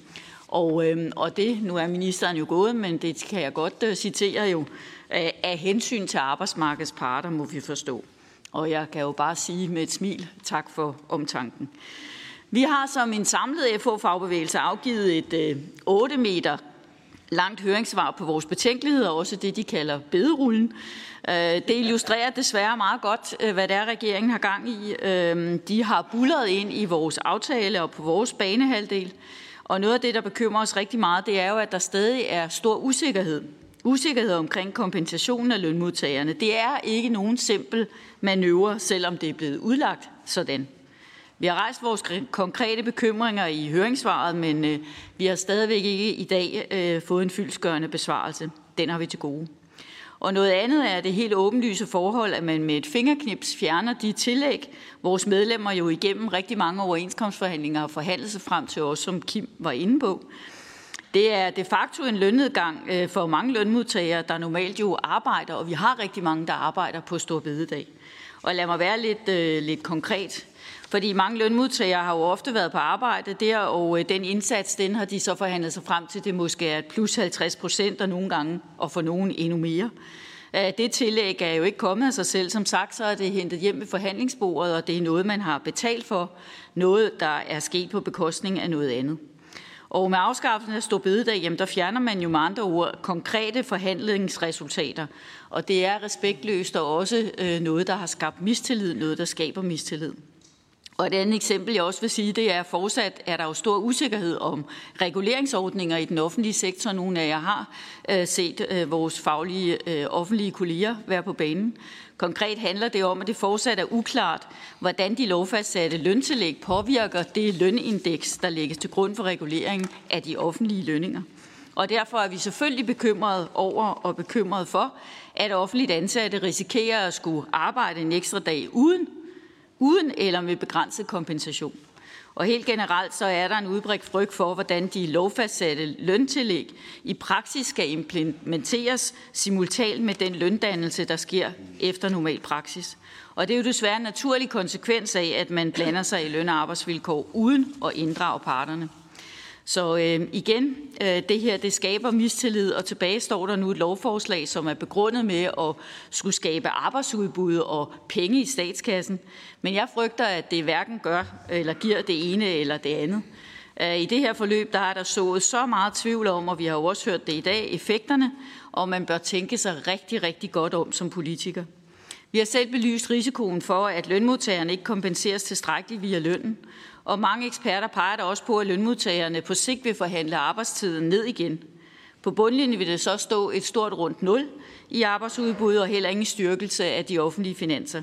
Når hele bundlinjen gøres op, så er jeg sågar bange for, at vi som samfund, som samfund går i minus. For med det her beløb, der har man jo brudt med en meget lang, lang tradition omkring rollefordelingen af den danske model, som Lars også lige har fortalt. Vi øh, har meget svært ved at leve med den usikkerhed, politikerne øh, jo nu øh, statuerer som et eksempel. Hvornår vil det være næste gang, at man øh, som politiker ønsker at gribe ind i vores aftaler, vores aftalemodel? Er det en søndag, man tager næste gang, eller er det øh, en anden juledag, eller hvor er det nu, man er på vej hen?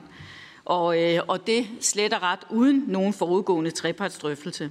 Så hvad bliver det næste regering tager fra os? Øh, for man må også sige, at det altid er belejligt at få lidt flere penge i kasserne. Dem kan vi jo godt bruge. Og der hørte vi jo også, at man startede med eksemplet om krydset over til forsvaret. Men efterhånden, som der blev stillet mere og mere tvivl omkring det, hvad gjorde man så? Jamen, så inddrager vi noget af alle de andre øh, elementer i vores samfund, som, som også trænger til øh, en vitaminindsprøjtning. Det er på et, et brud på spillereglerne i den danske aftalemodel. Det skader tilliden mellem os arbejdsmarkedsparter og Christiansborg. Og i fagbevægelsen, der vil jeg bare sige til jer, vi er ikke blege for de udfordringer, der er i tiden.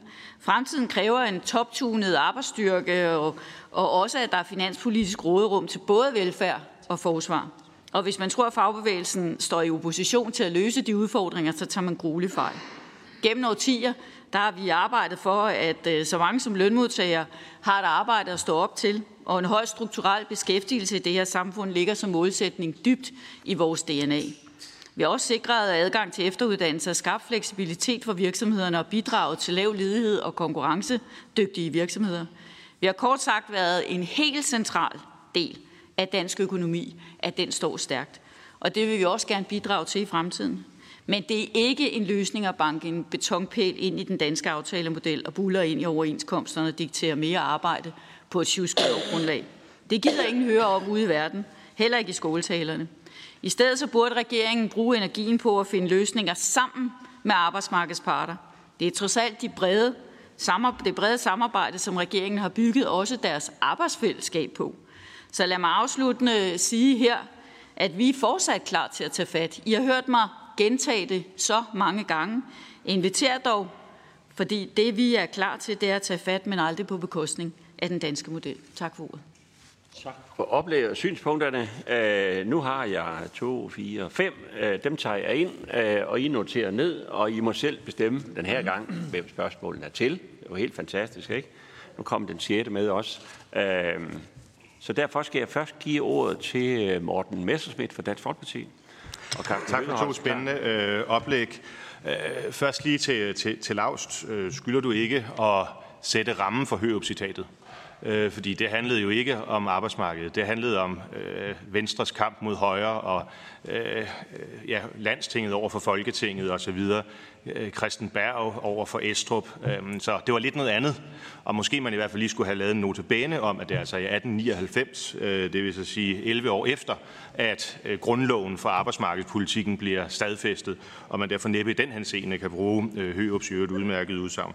Nå, Øhm, det vil jeg bare lige have præciseret. Øhm, men det, jeg egentlig kunne tænke mig at, øh, at høre om, det er, er der så siden 1899 overhovedet nogle fortilfælde på en regering, øhm, Estrup er jo væk på det her tidspunkt, øhm, som har grebet et arbejdsmarkedsindgreb an på den her måde. Øh, for 10 år siden var der jo et ønske fra den daværende øvrigt socialdemokratisk ledede regering, sjov nok, øh, om at fjerne øh, Stor Bidedag. Hvordan greb man det egentlig an dengang? Altså, havde man også bare lavet et lovforslag, sådan der nærmest blev sendt til orientering øh, blandt arbejdsmarkedets parter, eller havde man øh, tænkt sig en trepartsaftale der? Og er der øh, sådan helt generelt i de, hvad bliver det så, 124 år, der er gået, nogle fortilfælde på, at man har lavet så radikale ændringer af arbejdsmarkedsindretning ved lovgivning i forventning om, at parterne så bare efterfølgende retter ind? Så er det Carsten Høge, SF. Værsgo. Ja, når man har hørt begge oplæg, så må man jo sige, at det er, det er jo nærmest vildt, at regeringen her leger med ilden over for en øh, arbejdsmarkedsmodel, der jo hver eneste dag viser, at vi kan have et arbejdsmarked, der både er dynamisk, er fleksibelt, skaber en forholdsvis høj grad af tryghed. Og det er på arbejdsmarkederne, uanset om det er det offentlige eller det private, hvor vi finansierer vores velfærdssamfund fra.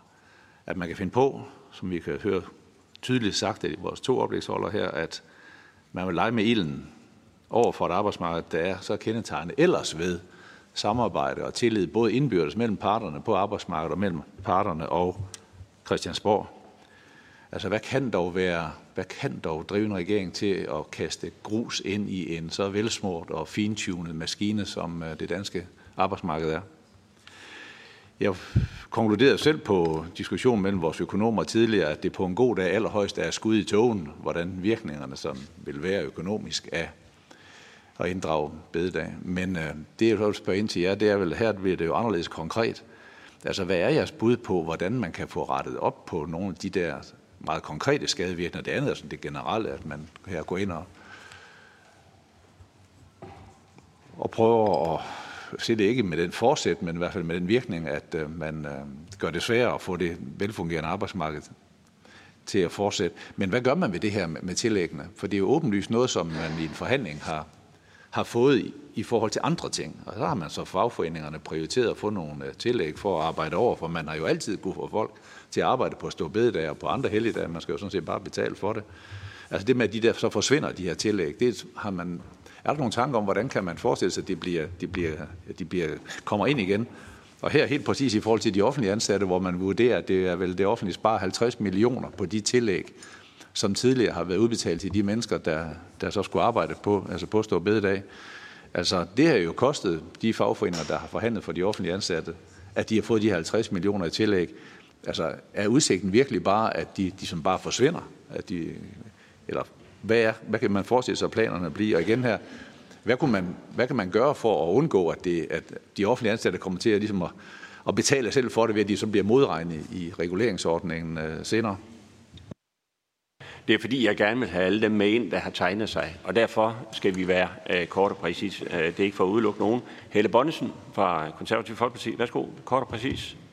Spørgsmål.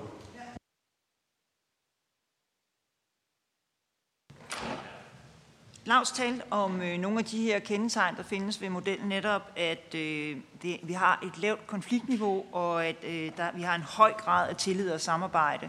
Og Lisette talte om, at øh, nu er der netop sat usikkerhed omkring de her ting.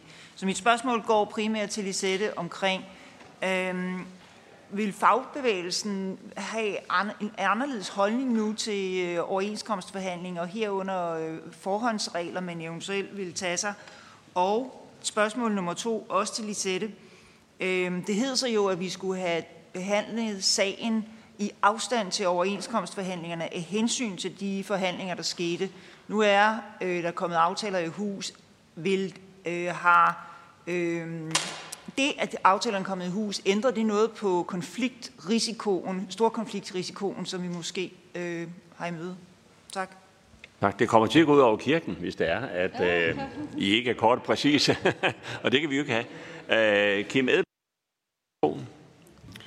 Tak for det, og tak til Lars. Det, det klarede du flot i forhold til, at du var nervøs. Mig og Lars har studeret sammen. Han var Kom nu nervøs. bare med spørgsmålet. Ja. Nej, det, det er sjovt, som det, det, det, det jeg, har, jeg har vel lige så god tid som SF på det her, men jeg kan gøre det ret hurtigt, for jeg kan tage udgangspunkt i Laustes, øh, det med, når man river mos af et bjerg, er, er, er virkeligheden ikke, at tislerne de så kommer frem. Og er det, vi, som jeg kan huske, jeg lærte på universitetet også, at, at den danske model er i hvert fald sikkerhed for, at vi ikke har de her konflikter, for hvis der er noget, der er dyrt, så er det konflikterne. Det mit spørgsmål det er, det er faktisk til Laust i forhold til, når har vi noget empiri der, fra andre lande eventuelt, der viser, at hvis man begynder at blande sig i arbejdsmarkedets parters ting, øh, øh, stiger konfliktniveauet så? Fordi hvis et konfliktniveauet øh, så stiger, så kan jeg så spørge Lisette Rigsgaard, når det stiger, og vi får flere konflikter, og vi får flere strejker, kan vi så de 3 milliarder, som vi putter i kassen med år, kan vi så skyde en hvid pil efter dem, og egentlig sætte os selv i en større gæld, end, end vi får tjent penge ind til? Fordi jeg ved godt, at øh, Socialdemokraterne længe har stået og sagt, at de er forkæmper for den danske model. Lige nu der er de med til at begrave den. Det er, min, det er faktisk min bekymring. Kim. Ja, jamen, det, det er også godt. Ja. Så er det Therese Bager Andersen fra SF. Værsgo. Hurtigt. Tak for det, og tak for fine oplæg. Det her det går lidt på, om det her er et brud på den danske model. Og Lisette nævner så fint, at det, det er, vi står over for nogle historisk svære forhandlinger omkring inflation. Men jeg synes også, man skylder at se på de andre dilemmaer, der er i Danmark lige nøjagtigt nu. Tal viser, at øh, danskerne øh, arbejder måske mindre, men jeg synes også, at danskerne har talt om, at man vil gerne have mere frihed. Men, øh, men man ser også et arbejdspres, der lige i øjeblikket er enormt høj. Rigtig mange går ned med stress, og det her forårsager en, en jeg vil tendere til at sige en øh, folke, øh, øh, sygdom, hvor folk bliver enormt syge.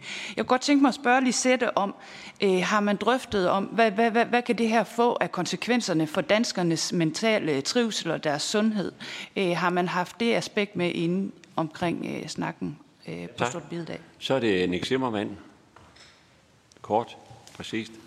Det bliver helt kort og præcis. Jeg synes i hvert fald, øh, det er meget sigende, at ministeren netop forlader høringen, når det er, at vi skal til at tale den danske model. Det, det synes jeg er meget tankevækkende.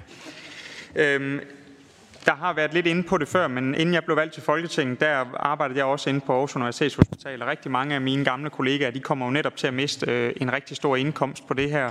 Øhm, det synes jeg er problematisk i forhold til, at det er jo noget, man har kæmpet sig til igennem mange år, at få de her øh, høje tillæg. Men jeg kunne egentlig godt prøve at tænke mig at spørge dig, Lisette, i forhold til, er fagbevægelsen skuffet over, at det ikke har været nemmere at samle et flertal til at lave en folkeafstemning netop på det her? Altså jeg tænker, der er jo næsten en halv million underskrifter, og I har jo i hvert fald gjort jeres for det. Og til trods for det, så er vi jo på nuværende tidspunkt kun fire partier, der har meldt ind i den kamp. Så jeg godt tænke mig at prøve at spørge dig ind til, hvad, hvad tænker I om det? Jeg håber I, at der kommer opbakning fra de sidste partier, der kan få os op på, på de nødvendige 60 mandater. Ja, tak. Så er det Inger Støjberg. Jeg har tre tilbage, dem tager jeg med, og så tager vi fem minutter af, af formandens tale til sidst. Det skal nok gå alt sammen. Værsgo, Inger. Det lever vi med, så Bjarne. Prøver vi at leve med.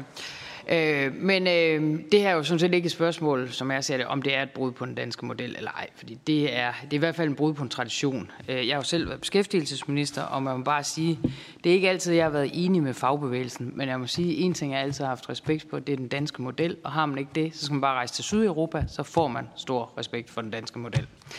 Men det jeg egentlig bare vil øh, med, med de øh, med den uro, der ofte er der øh, på, på arbejdsmarkedet. Det jeg egentlig bare vil spørge til, det er, Øh, I industriens øh, overenskomst, der fremgår det, at øh, man, hvis der bliver indgreb, altså hvis, hvis der er lovgivningsmæssige ting, der betyder, at man i virkeligheden kommer til at gribe ind i overenskomsterne, jamen så vil man rette op på det. og der, det er nok mest til Lisette det her.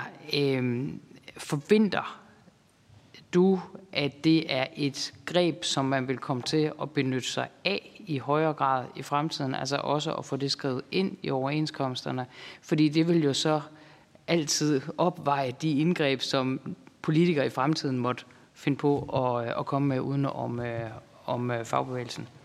Tak for det, Pelle Dragsted, og så slutter Charlotte Munk. Tak for det. Øh, det er lidt i samme boldgade. Altså det her spørgsmål af, om hvad det her kommer til at betyde øh, for adfærden øh, på, på arbejdsmarkedet, eller rettere sagt for fagbevægelsen og, og for arbejdsmarkedets parter. Fordi ja, vi behøver ikke at træde mere rundt i det her med, at man jo går ind og griber direkte ind i løndannelsen her. Altså for eksempel at tage de her tillæg for folk, som jo reelt er at overføre dem ned i lommerne på arbejdsgiverne. Altså de får den samme arbejdskraft til en billigere penge. Det er jo sådan en meget direkte indgreb i, i, øh, i overenskomsterne. Det fremgår jo også klart af, af lovteksten. Så mit spørgsmål er, hvad, hvad tror du, Lisette, og måske også Lars, at det vil betyde fremadrettet? Altså, hvordan, hvad, hvad vil det betyde helt konkret, når man skal forhandle overenskomster i fremtiden? Øhm, hvad vil det betyde for folks tillid til, at de resultater, de får, det er det ene. Kan det, have, kan det få betydning for organisationsgrad og andre ting, at man ikke rigtig kan regne med, at de resultater, der kæmpes hjem, at de rent faktisk består? Men selvfølgelig også meget konkret. Altså vil man for eksempel, kan man forestille sig, at man i langt mindre grad vil arbejde for at få tillæg på helligdage, fordi man ikke aner, om de bliver afskaffet af den kommende regeringssamling. Og det kan jo så betyde, at det bliver sværere for eksempel for arbejdsgiverne at rekruttere, altså at, at få folk til at arbejde på, på helligdage, hvis, hvis man for eksempel vælger øh, at sige, at vi vil have vores løn på, øh, på den generelle øh, måneds- eller timeløn, og ikke på, øh, på helligdags tillæg.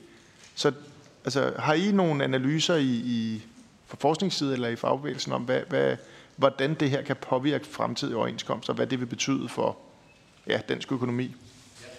Charlotte Munk, det D. Tak. Øh, tak til jer, og tak til dig, Lisette, for et meget stærkt og konkret indlæg. Øh, du var selv lidt inde på det øh, omkring jeres medlemmer, men forudser du sådan helt konkret, at det vil blive øh, det, I går til forhandlinger med, altså at medlemmerne ønsker at få en ekstra fridag, så øh, hvis så fremt, at stor dag øh, bliver fjernet? Tak. Og øh, vi starter med øh, Lars Tøgedal. Ja, tak. Der var i hvert fald et øh, konkret spørgsmål for Morten Messerschmidt, men tak for lige at præcisere Hørup-citatet. Det er fuldstændig korrekt. Da du nævnte øh, Hørup, så var jeg sikker på, at du ville sige noget omkring EU og afgivelse af suverænitet, og der nej. Men øh, dit spørgsmål mere konkret, øh, jamen det går sådan set også meget godt på Hørup-citatet, fordi når jeg alligevel havde det med, så er det fordi, at det blev ofte trukket frem, når en regering så trods alt har blandet sig i den danske aftalemodel. Og, øh, og det er i høj grad sket, når der har været konflikt, og parterne ikke selv har kunne løse det, så har vi jo tradition for at løse det her med et såkaldt lovindgreb, der afslutter konflikten. Så du, du spørger om, om vi har set øh, indgreb af den her karakter øh, førhen.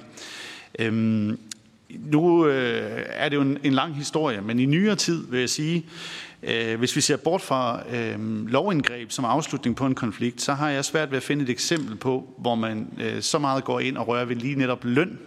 Fordi hvis du kigger på den konkrete lovtekst, så er der jo øh, et behov for os at sætte rammer for løn, når man laver øh, det her lovforslag.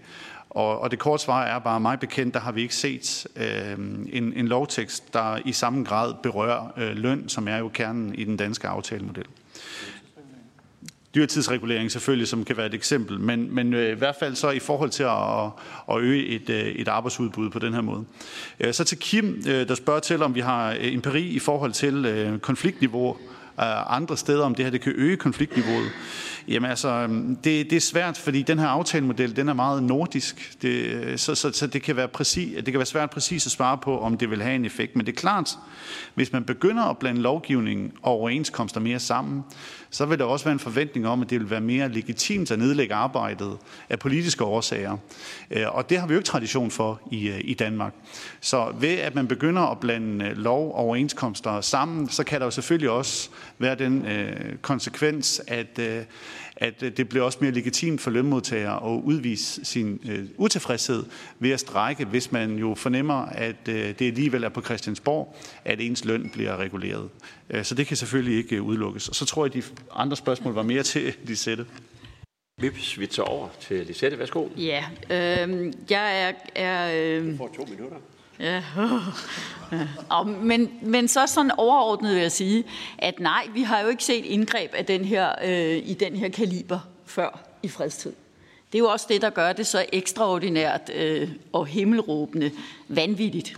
Vi har siddet og lavet, øh, ja, jeg ved ikke, hvor mange trepartsaftaler under coronaen. Vi har været indkaldt i tider i utid. Vi har sammen med arbejdsgiverne været med til at hjælpe os igennem det her. Hvad er årsagen til, at man ikke tager telefonen og ringer til os og siger, at vi har det her problem, vi gerne vil have løst?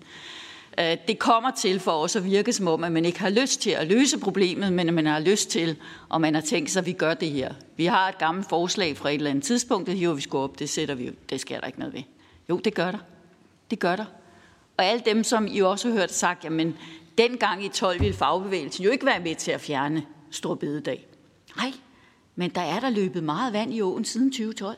Hvorfor ikke forsøge at sige, hvad er udfordringen, så lad os prøve at se, om vi kan løse den i fællesskab.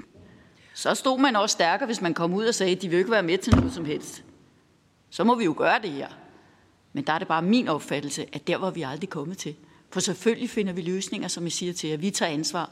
Og det er jo også derfor, at man skal være opmærksom på, at det her, det er ikke en formand for fagbevægelsens hovedorganisation, der er en lille bitte smule sur. Det her, det er kernetropperne. Det er alle de mennesker, der står derude, som går på arbejde hver eneste dag, som anerkender de aftaler, vi har, også de trepartsaftaler, vi laver, som de ikke altid måske er 100% enige i. Men de accepterer det, fordi så gør vi noget i fællesskab. Arbejdsgiverne også. Og det er det led, man springer over her. Så ja, i forhold til, øh, til konflikter og konfliktrisiko, som vi har sagt, det er det værst tænkelige tidspunkt i forhold til overenskomstforhandlinger. Nu har industrien indgået forlig. Vi er rigtig stolte af, at de i den her svære situation har kunnet indgået et forlig og et forlig med arbejdsgiverne og et rigtig godt forlig. Det er også det, vi går ud og beder om et ja til hos alle medlemmerne nu. Og så kommer alle de andre, de sidder og forhandler nu i dag og i morgen og de næste dage, og der håber vi selvfølgelig også, der kommer et ja. For ansvaret for at fjerne Stor Bededag, det ligger her i den her bygning. Og så til spørgsmålet om, jamen, øh, der står øh, i en præambel i, øh, i industriens overenskomst, at øh, man skal kompensere. Det, der står helt præcist, det er, at man kan optage forhandlinger om at gøre noget i det tilfælde. Og der skal I jo bare vide, at det er nok ikke lige i dag eller i morgen arbejdsgiverne, de synes, at de vil være med til det. Der er en årsag til, at de ikke er her i dag. Jeg ved jo, de er inviteret. Jeg synes, det er meget mærkeligt, når vi nu er så glade for den danske model i fællesskab. Hvorfor er de her ikke? Her kunne de også godt gentage stille og roligt. De er meget glade for arbejdsudbuddet meget glad for den regering, der er skaffet, siger de nu, de 8.500. Jeg er jo enig i den tvivl, der er. Hvor mange er det egentlig, vi arbejder med omkring her? Men man må bare sige, at vi holder os jo inden for det, vi igen øh, aftaler, og derfor konfliktrisikoen, den er jo derude. I kan høre, I kan se på trådene. De er sure, og de er sure på Christiansborg. De er ikke sure på de resultater, der er kommet ind. De er sure på Christiansborg. Vi vil gøre, hvad vi kan for, at der bliver et ja, men det er klart, at det er der, hvor, øh, hvor konsekvenserne af det, som den brede regering hen over midten har sat i søen, at vi ikke kan se dem i dag. Det kan vi simpelthen ikke, og derfor synes jeg stadigvæk, og det ved I også godt, at jeg appellerer til, sørg for, at det her det ikke bliver stemt igennem. Sørg for, fortæl den her regering, at det er den helt forkerte vej at gå. Så kan vi godt arbejde på at få løst den udfordring, som regeringen mener. Det vil vi gerne. Men det her, det er en magtdemonstration af de rigtig grimme. Den øh, brøds vi os ikke om. Og, øh, og så, øh, så bliver der spurgt, jamen hvad med, øh, hvad med øh, folk, som jo gerne vil have mere fri, øh, i stedet for at arbejde mere? Jamen jeg tror, at øh, det har vi i hvert fald undersøgelser på. Der er også rigtig mange øh, mennesker derude, der gerne vil arbejde mere. Det skal jo bare være dem selv, der bestemmer. Det skal jo være dem selv, der bestemmer. Og det er altså arbejdsmarkedets parter, der ordner løn og arbejdstid ude på arbejdsmarkedet. Og, øh, og jeg kan være lige så bekymret øh, øh, som Therese i forhold til det, der sker på vores arbejdsmarked allerede i dag.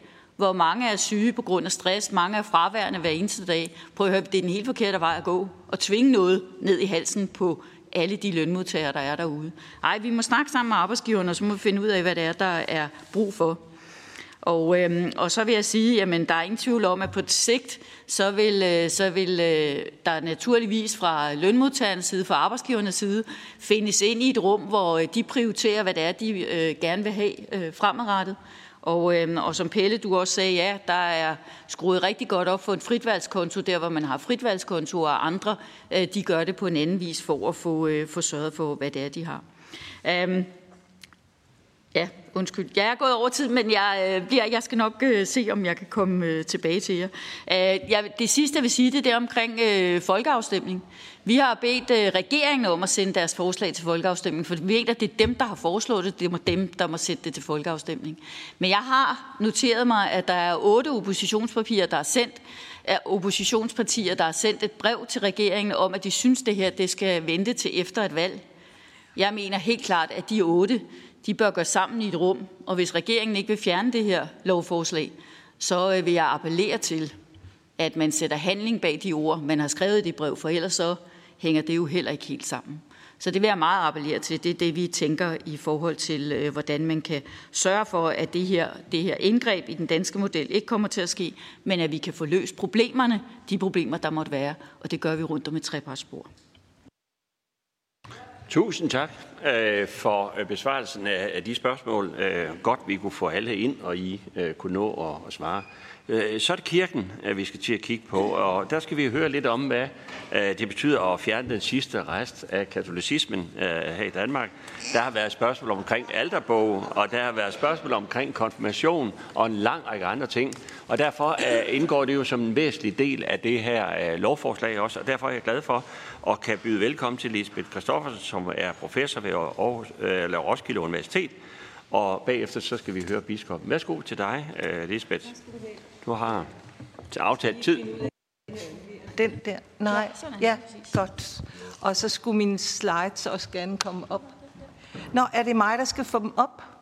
Ah. Ved du hvad, her kommer jeg til at bede om hjælp. Skal jeg bare trykke en gang mere? Jeg har trykket her. Der kom de. Ja, godt. Okay, skal jeg trykke en gang til? Ja. Ja, jeg beklager. Jeg kan finde ud af det derhjemme. Altså, I må ikke misforstå mig. Nej. Øh, og nogle gange gør jeg ligesom Karl Johan, og så bliver det endnu sjov, sjovere, ikke også? Altså. Og jeg vil gerne lige sige allerførst, øh, øh, og mens der kommer en oversigt op over, hvad jeg vil sige noget om, at øh, det er svært at komme efter Lisette Risgaard og den vrede, som ligger i dit indlæg. Øh, og jeg har øh, en anden rolle, end du har. Min rolle er, at jeg til daglig underviser øh, samfundsvidenskabelige studerende i legalitetsprincippet, mm. øh, og i øh, hvorfor øh, øh, det var nødvendigt i Mink-sagen at gå i Folketinget. Øh, det er nemlig fordi, folket, øh, så skal hele befolkningen kunne stå ude for slotspladsen og råbe, øh, hvis det er meningen, at man vil vedtage sådan et lovforslag. Og det er jo det samme her at legalitetsprincippet handler om, at vi alle sammen skal kunne stå og råbe, at det er et tåbeligt forslag, øh, hvis det er meningen, man vil vedtage det. Og så har Lisette Rigsgaard også kommet med nogle bud på, hvad man i stedet kunne gøre, i stedet for at komme med at råbe et flertal, øh, et flertal. Og det kommer jeg også til at komme med nogle bud på. Altså hvad man kunne øh, gøre for fra den kirkeretlige side, om jeg så må sige, hvis der kommer et flertal, så at mildne øh, konsekvenserne. Øh, det er det, der kommer til at være hovedbidraget fra mig. Jeg er blevet spurgt om øh, det forfatningsretlige, øh, og det kirkeretlige, og, det, og processen, øh, og det er det, jeg kommer til at svare på. Og der øh, glæder det mig jo fra Finansministeriets side overhovedet at høre, at man er opmærksom på, hvad helligdag er, fordi det har jeg let meget efter i lovforslagets bemærkninger. Øh, helligdagen er en mønt med to sider – der er gudstjenestepligt i folkekirken, og så er der arbejdsfri i befolkningen, og institutionerne er lukket som udgangspunkt. Og det er den mønt med to sider, som helligdagene skaber grundrytmen i kalenderen, og det er den mønt med to sider, man nu vil øh, pille ved. Og i den forstand er helligdagene et led i folkekirkens understøttelse af samfundet, af staten, og statens understøttelse af folkekirken. Det er jo ikke folkekirken alene. Der er masser af andre kirker, der, der har de samme helligdage. Men det er jo ikke hele øh, trosamfundsbilledet. Det er bare den grundrytme, vi har i Danmark. Ja, nu skal jeg også vende mig til, at det går langsomt. Ikke? Og afskaffelsen har jo, som vi alle sammen ved, øh, to led. En kongelig resolution, der afskaffer folkekirkens pligt til at holde gudstjenester. Men altså, man kan jo bare, øh, når nu biskopperne synes, at de ikke har tid til at være godt forstå og ændre på alderbogen nu, så kan man jo bare fortsætte med at holde gudstjenester. Men pligten til at holde gudstjenester bliver afskaffet. Og samtidig altså loven om øh, den automatiske arbejdsfrihed, som jeg går ud fra også bliver en ændring af kalenderen i de offentlige institutioner øh, osv. Øh, og der er det, jeg undrer mig over, at helligdagenes generelt samfundsregulerende funktion, som øh, øh, vores kollega fra Finansministeriet talte så øh, klart om, øh, at det slet ikke er omtalt i bemærkningerne til lovforslaget. Og jeg vil gerne opfordre, hvis det her skal blive til et flertal, at til, at man så i beskæftigelsesudvalgets betænkning om lovforslaget redegør for den funktion og tager stilling til, øh, man kunne jo også nævne, trods alt, at Danmark har en helligdag flere end de andre nordiske lande, øh, og så begrunde, at nu piller vi lige ved den. Men, som jeg har hørt statsministeren sige, det er ikke meningen at pille ved helligdag i øvrigt. Øh, så derfor, altså, at man i betænkningen fastslår, at når man i øvrigt vil skaffe arbejdsudbud, så er det ikke helligdag, det handler om. Jeg formulerer det gerne, hvis nogen ønsker det. Det har jeg ikke gjort på det her slides. Det næste, jeg så vil sige noget om, det er det mere forfatningsretlige øh, og kirkeretlige. Grundlovens øh, par 4 har jo øh, to led. Den evangelisk-lutherske kirke er den danske folkekirke og understøttes som sådan af staten. Og der er i den øh, juridiske øh, blandt juridiske fagfolk, der ved noget om det her, fuldstændig enighed om, øh, at øh, staten, og altså lovgivningsmagten og regeringen har reguleringsretten, så længe det sker inden for rammerne af grundlovens par 4. Og det er også baggrunden for, at øh, kirkeministeren har skulle sikre sig, hun har jo skrevet til biskopperne, det er hendes ansvar som kirkeminister at sikre, at afskaffelsen ikke er i strid med folkekirkens bekendelsesgrundlag. Og det har de jo svaret, at det ikke er. Øh, de har samtidig, det vil Peter, øh, Peter Birk sikkert redegøre for, forklaret, hvorfor de synes, det er en rigtig dårlig idé, men det er ikke i strid med grundlovens par 4. Og jeg er meget tilfreds med, at altså, jeg synes, det er rigtig godt, at ministeren har fulgt op på højesteretsdommen fra 2017 øh, med at sige, og der bliver det jo også nævnt, at der forelå et, øh, et, fagskøn, øh, fagskøn at holde fast i den model. Og jeg er lige så nervøs som min kollega. Jeg siger det bare. Øhm, ja, så det næste, jeg har prøvet at trykke på den her, så nu prøver jeg en gang til. Så kommer den nok. Vi prøver igen. Der kom den. Så er der spørgsmålet om den kirkelige praksis. Øh, og der har Københavns biskop jo i et øh, senere brev øh, svaret, at processen er i strid med den evangelisk-lutherske lære. Og jeg faldt ned af stolen, da han skrev det. For det, han skriver, er, altså i mit sprog, det er, at øh, på trods af, at selve helligdagens afskaffelse ikke ville være i strid med grundlovens par 4, så skriver han i mit sprog, at processen er i strid med grundlovens par 4. Og der ville jeg jo gerne have ønsket, og jeg, skal, jeg, jeg sætter Københavns biskop meget højt. Der er ingen kritik og alt muligt, men havde der dog bare været en argumentation. For det kan man faktisk ikke øh, øh, se nogen argumentation på. Der er i øh, betænkning 1544-2014 om Folkekirkens styrelse et udvalg, jeg sad i. Der er en, et bilag 5 øh, om den sædvanlige proces, når man, øh, når man øh, hvad hedder det, ændrer i Folkekirkens indre anlægner, øh, og de indre anlægner er i den sammenhæng identificeret som liturgi, alterbog og salmebog, men altså ikke helligdage. Øh, og den sædvanlige proces er alle mulige store høringer, og så kommer biskopperne og siger, at det er det her, vi gerne vil, og så gør ministeren det, eller også gør hun det ikke. Det afhænger lidt af, I kan måske huske Tove Færgo og Salmebogen. Øh, og her har man så spurgt om det der fagskøn, og man har også spurgt om ændringerne i alderbogen. Og ændringerne i alderbogen, det er indre anlægner. Så det skulle man spørge om. Og der har biskopperne sagt, det kigger vi på, jeg tror, at biskopperne har det ligesom fagbevægelsen. Der er ingen grund til at støtte det her forslag, før det er vedtaget. Så hvis det bliver vedtaget, så vil man måske kigge på konsekvenserne. Igen, det kan Peter Birk svare på. Øhm, så kunne man selvfølgelig, og det er der en række, der er en række teologiske professorer, der har argumenteret for forståelsen af folkekirkens bekendelseskrifter sådan, at grundlovens par 4 andet led om at understøtte skulle betyde, at regeringen kun kan regulere, hvis det er til fordel for folkekirken. Og jeg kan godt forstå argumentet, hvis det handlede om kernen i det indre anlægner, salmebog, øh, hvad hedder det, bibeloversættelse, alterbog, ritualer osv. Men det her handler om noget, der er en fællesmynd. Helligdag er en fællesmynd med to sider. Øh, og helligdag er ikke kernen i de indre anlægner. Og jeg mener også, det bygger på en vis rekonstruktion af moderniseringen af folkekirken. Så stor øh, øh, opbakning var der ikke fra, og så videre. Det ved vi jo alle sammen. Men altså, jeg mener ikke, at man kan sige, at der ligger noget i processen, som gør den i strid med grundlovens par 4. Nu kigger jeg på mine kolleger derovre, som udover at være medlem af Folketinget, jo er en anerkendt øh, underviser i forfatningsret. Så derfor, det er det sidste, jeg vil sige her. Øh, hvis man vil dele mynten og bibeholde helligdagen og afskaffe fridagen, og det gør man jo i Tyskland, øh, så kunne det have været et høringstema.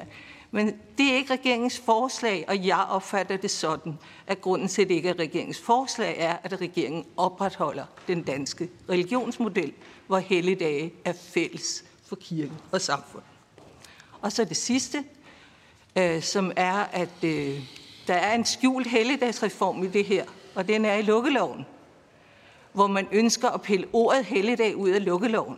Og det ønsker man af lovtekniske grunde, der ønskes klarhed.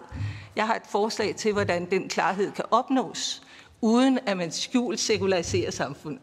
For selvfølgelig kan der være forskellige værdimæssige ting bag ved det her, hvor man ønsker, at der ikke skal være så stort et fælles overlap. Men det synes jeg ærligt talt, jævnfør det der med legalitetsprincippet, at det skal man sige højt og upfront. Så hvis Erhvervsministeriet ønsker at tage ordet helligdag ud for at sekularisere og gøre det nemmere, så må de sige det. Og ellers synes jeg, at I i Folketinget skulle ændre øh, forslaget til ændring af lukkeloven. Altså en sekularisering af samfundet, det er en anden ting. En helligdagsreform, det er en anden ting. Det må I sige højt. Tak. Mm. Tusind tak for et meget spændende indlæg. Det gjorde i hvert fald formanden meget klogere på de kirkelige forhold. Øh, så skal vi øh, give ordet til øh, Peter, Har du også Peter Birk. Ja, tak. Du skal lige slukke... Ja.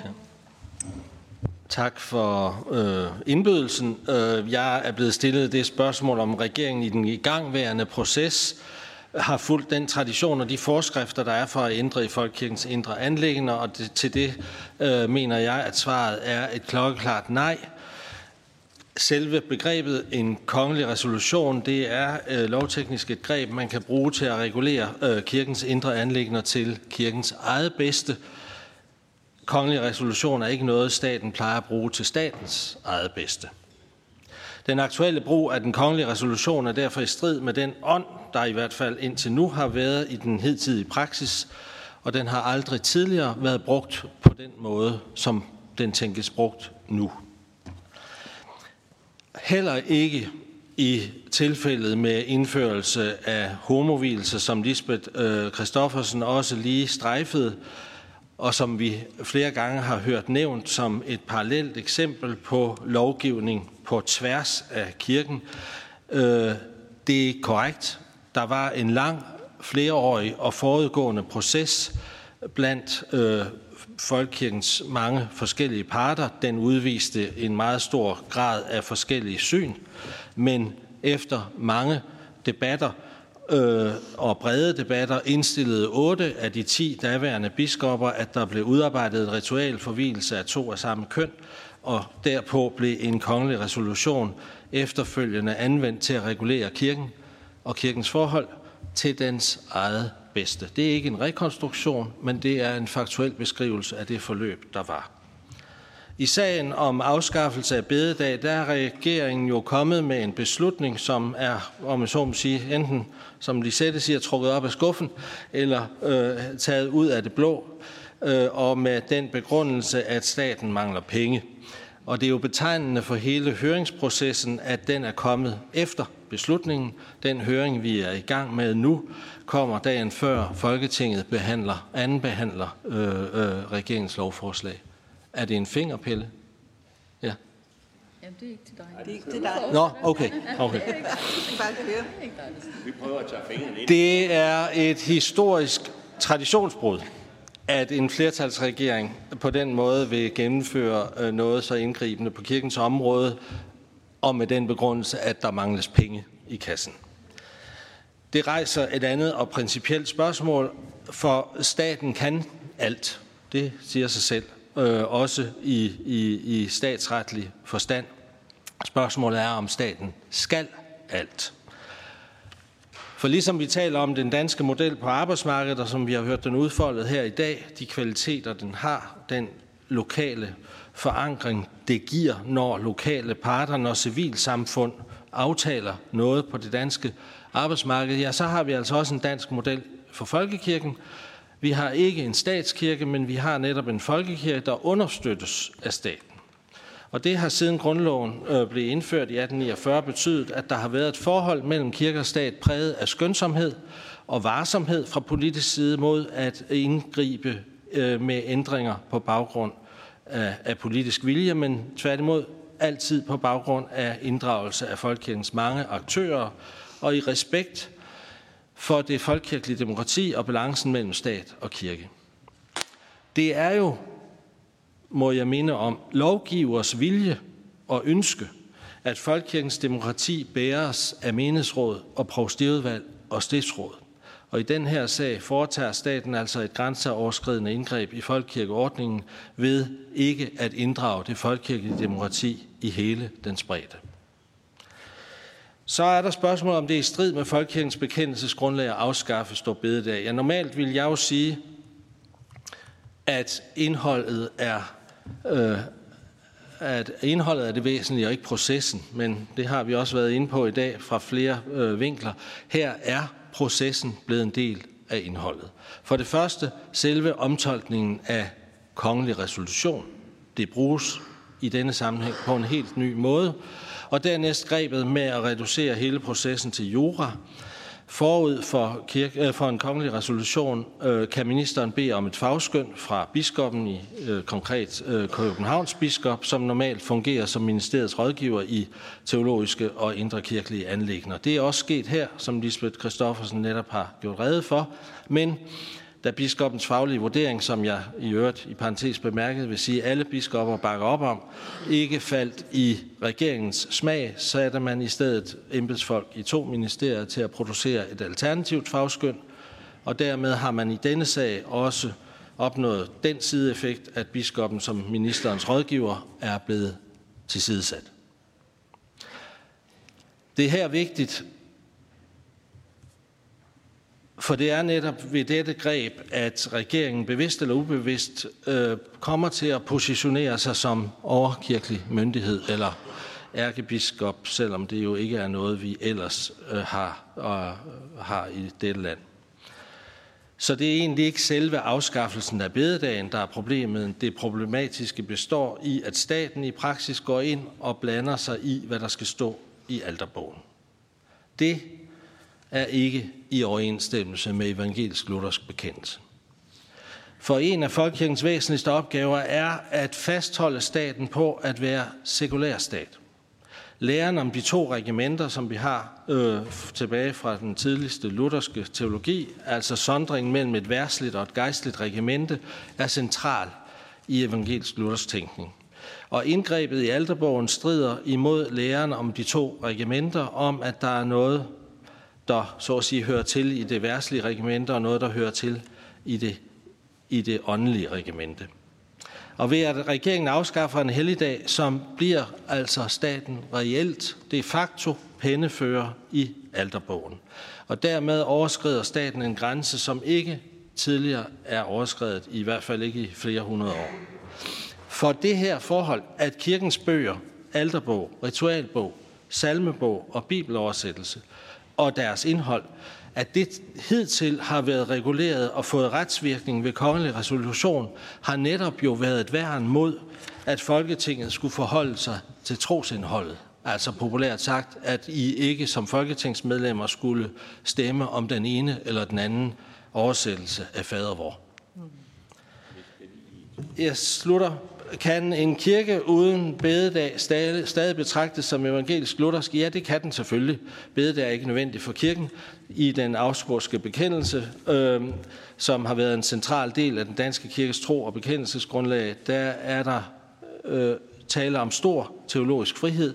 Der tales om, at det eneste afgørende kriterium er, at der er enighed om evangeliets forkyndelse og de hellige sakramenters forvaltning.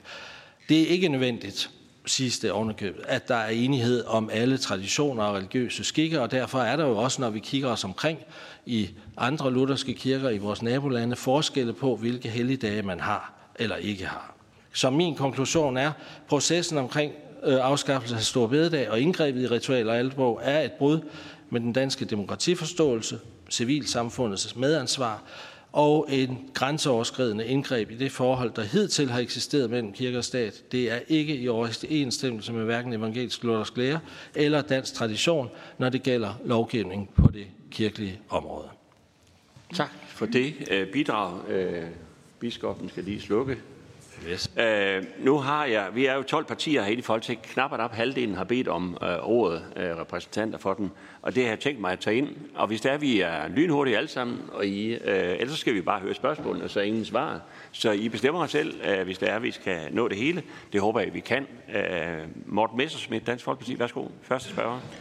Tak, og tak for to meget interessante indlæg, der jo, synes jeg, på hver sin måde beskriver øh, den fantastiske indretning af rummelighed og fleksibilitet, som, som Folkekirken jo øh, har fået karakter af, særligt de første par årtier efter, efter grundlovens indførelse og de rammer, der blev lagt der.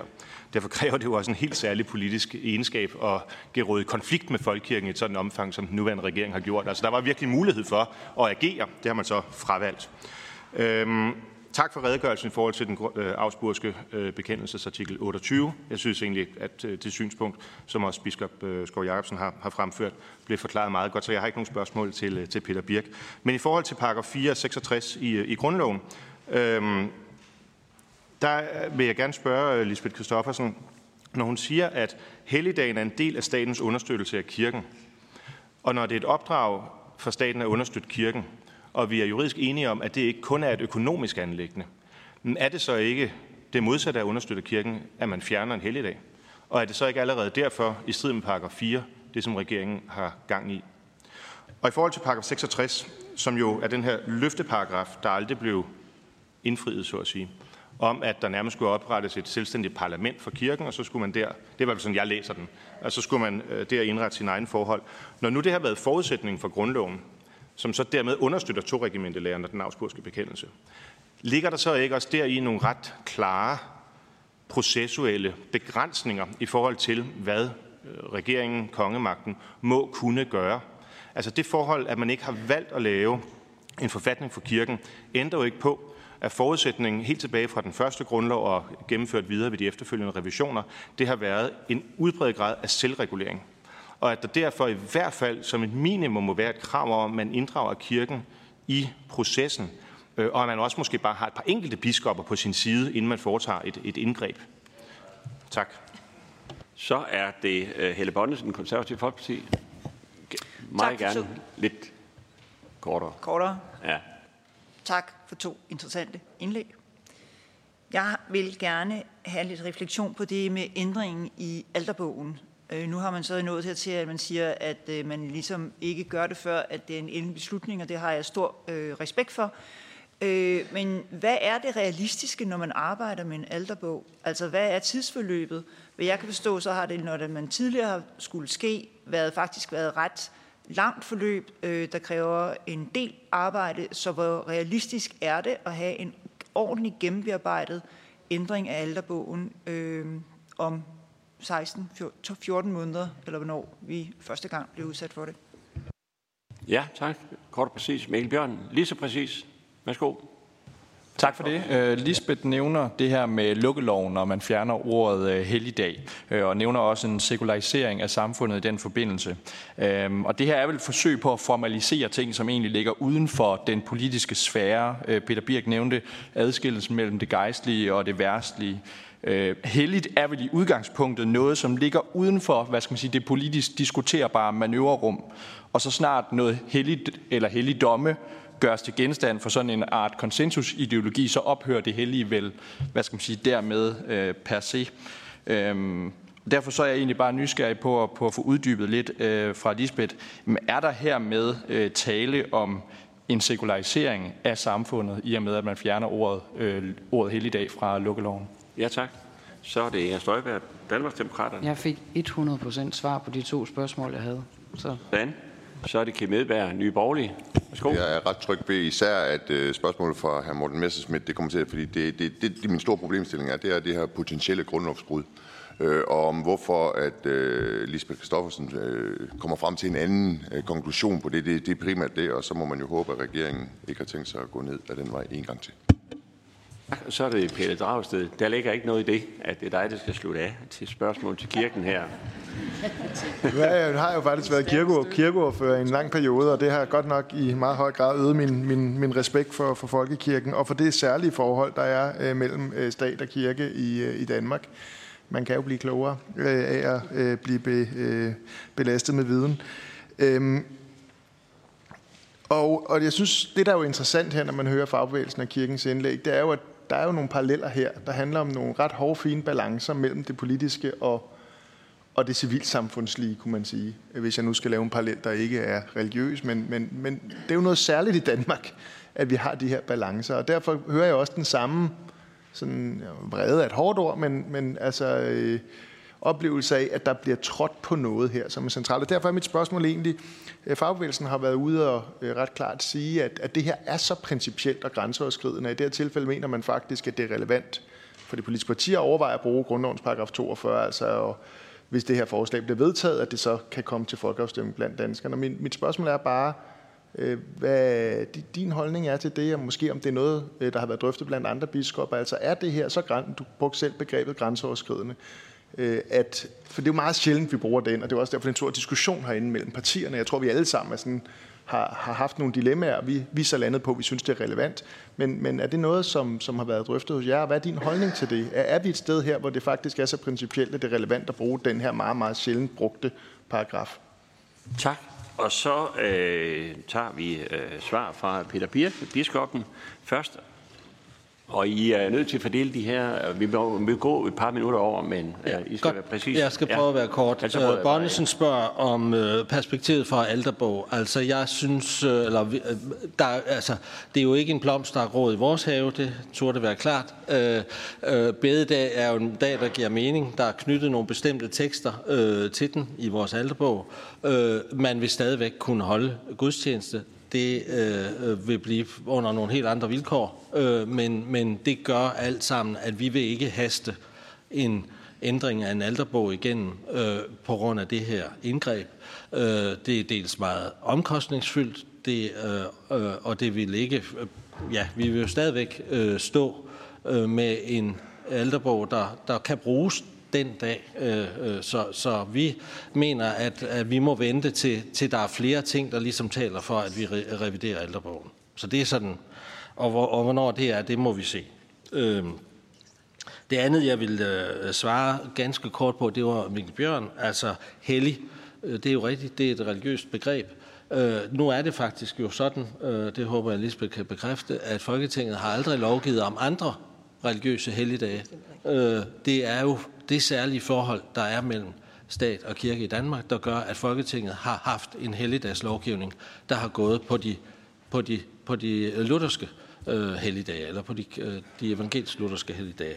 Så, men øh, der er jo ikke lovgivet for jødiske eller, eller andre helligdage. Vil du svare, Pelle Dragsted? Ja, Pelle Dragsteds øh, spørgsmål er jo også øh, vældig interessant og konkret. Jeg kan sige, at det er ikke noget, vi har drøftet, øh, men det øh, ændrer jo ikke på, at, at det er et meget stærkt principielt spørgsmål. Om folkeafstemning eller ikke folkeafstemning, det, det, det, det, det ved jeg ikke, men det er et meget principielt spørgsmål, der efterlader os med en meget principiel bekymring for, om den ordning, vi hidtil har kendt på folkekirkens område mellem stat og kirke, om den er under, om ikke afvikling, så i hvert fald under omforandring, øh, eller under forandring på en måde, som gør, at vi må øh, forholde os til tingene på en anden måde. Det, det er en bekymring. Ja, tak. tak. Øh, Lisbeth. En klar Ændringen af lukkeloven er en klar sekularisering. Det sker af bagvejen, øh, og det er helt urimeligt, øh, også over for den vrede, der i øvrigt er. Og derfor har jeg tilladt mig at udforme et konkret forslag til jer, som står i min slides. Øh, jeg tror, Morten Messersmith, at det ville være en stor fornøjelse at tale længere om det her spørgsmål, øh, og det stiller jeg gerne op til. Øh, jeg er helt enig med dig i, at der hidtil har været en biskop med.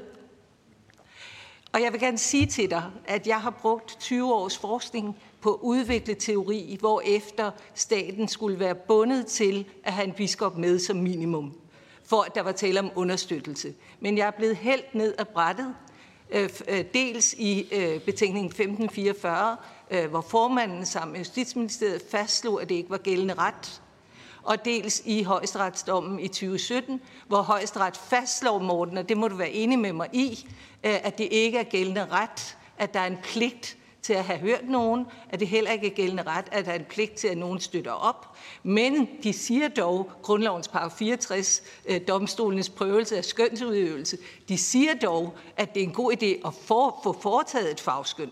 Øh, så i den forstand, med den, med den sammensætning højesteret har, og den forståelse, højesteret har af forholdet mellem lovgivning øh, og, øh, og hvad hedder, eller politik øh, og ret, øh, tror jeg ikke på, at der her ligger noget, der kan udformes til en sag i højesteret, øh, som man ville vinde i forhold til et grundlovsbrud i paragraf 66, fem år efter, at den anden sag har været der. Øh, og jeg er nødt til at være en nøgtern øh, jurist i den her sammenhæng. Det er det, I har bedt mig om. Og det er også derfor, jeg siger så klart, at jeg har selv prøvet at fremme den anden teori. Det er ikke lykkedes. Var det? Sige tusind tak. Øhm, jeg synes, det har været øh, en rigtig god dag. Jeg vil gerne sige tak til jer øh, oplægsholdere, fordi I var så hurtige til at træde til. Vi har en lille erkendelighed til jer. Jeg vil gerne sige tak til sekretariatet også. Øh, vi har faktisk været nødt til at arbejde i, i vinterferien øh, for at få det her, øh, og I har taget telefonen. Altså. og, nej, nej, nej. Jeg, jeg, jeg nævner det bare for, at det, det, det kunne gå op i en højere enhed. Øh, vi plejer ikke at holde møder i vinterferien, skulle jeg måske sige. Men det har vi gjort, fordi det var vigtigt at få lavet et program, der nød opbakningen fra alle øh, steder. Og det er sådan, når vi har holdt sådan en høring som den her, så plejer vi også at lave en evaluering. Men jeg synes bare, jeg vil sige, at jeg synes, det er gået rigtig godt. Det var eksemplarisk for alle jer, der har været som tilhører. Og tak til de tusindvis af tv-seere, der sidder derude og følger med i det her.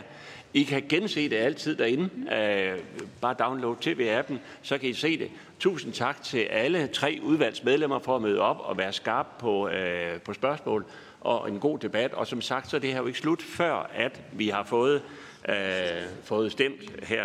Den anden dag havde jeg fornøjelsen at rejse sammen med Therese Berg Andersen øh, fra Nordjylland. Og vi kom sådan til at snakke ovenpå, at øh, fordi i Nordjylland, der holder man jo, det, det er først i den her uge, man holder vinterferie. Og så kom vi til at snakke om det der stresset, øh, og der er så mange, der øh, går ned desværre på grund af det her. Og så kunne jeg bare konkludere, at øh, næste år, så bliver det næsten paradisiske tilstande, for så bliver der jo en arbejdsdag mere at dele det ud på. Og det er jo en faktuel kendt gerning, men det var faktisk sådan lidt lidt moro. Med disse ord, øh, så afslutter vi... Øh, så afslutter vi debatten her for i dag. Tak fordi I kom alle sammen. Tak fordi I var med. Fortsat held og lykke med arbejdet.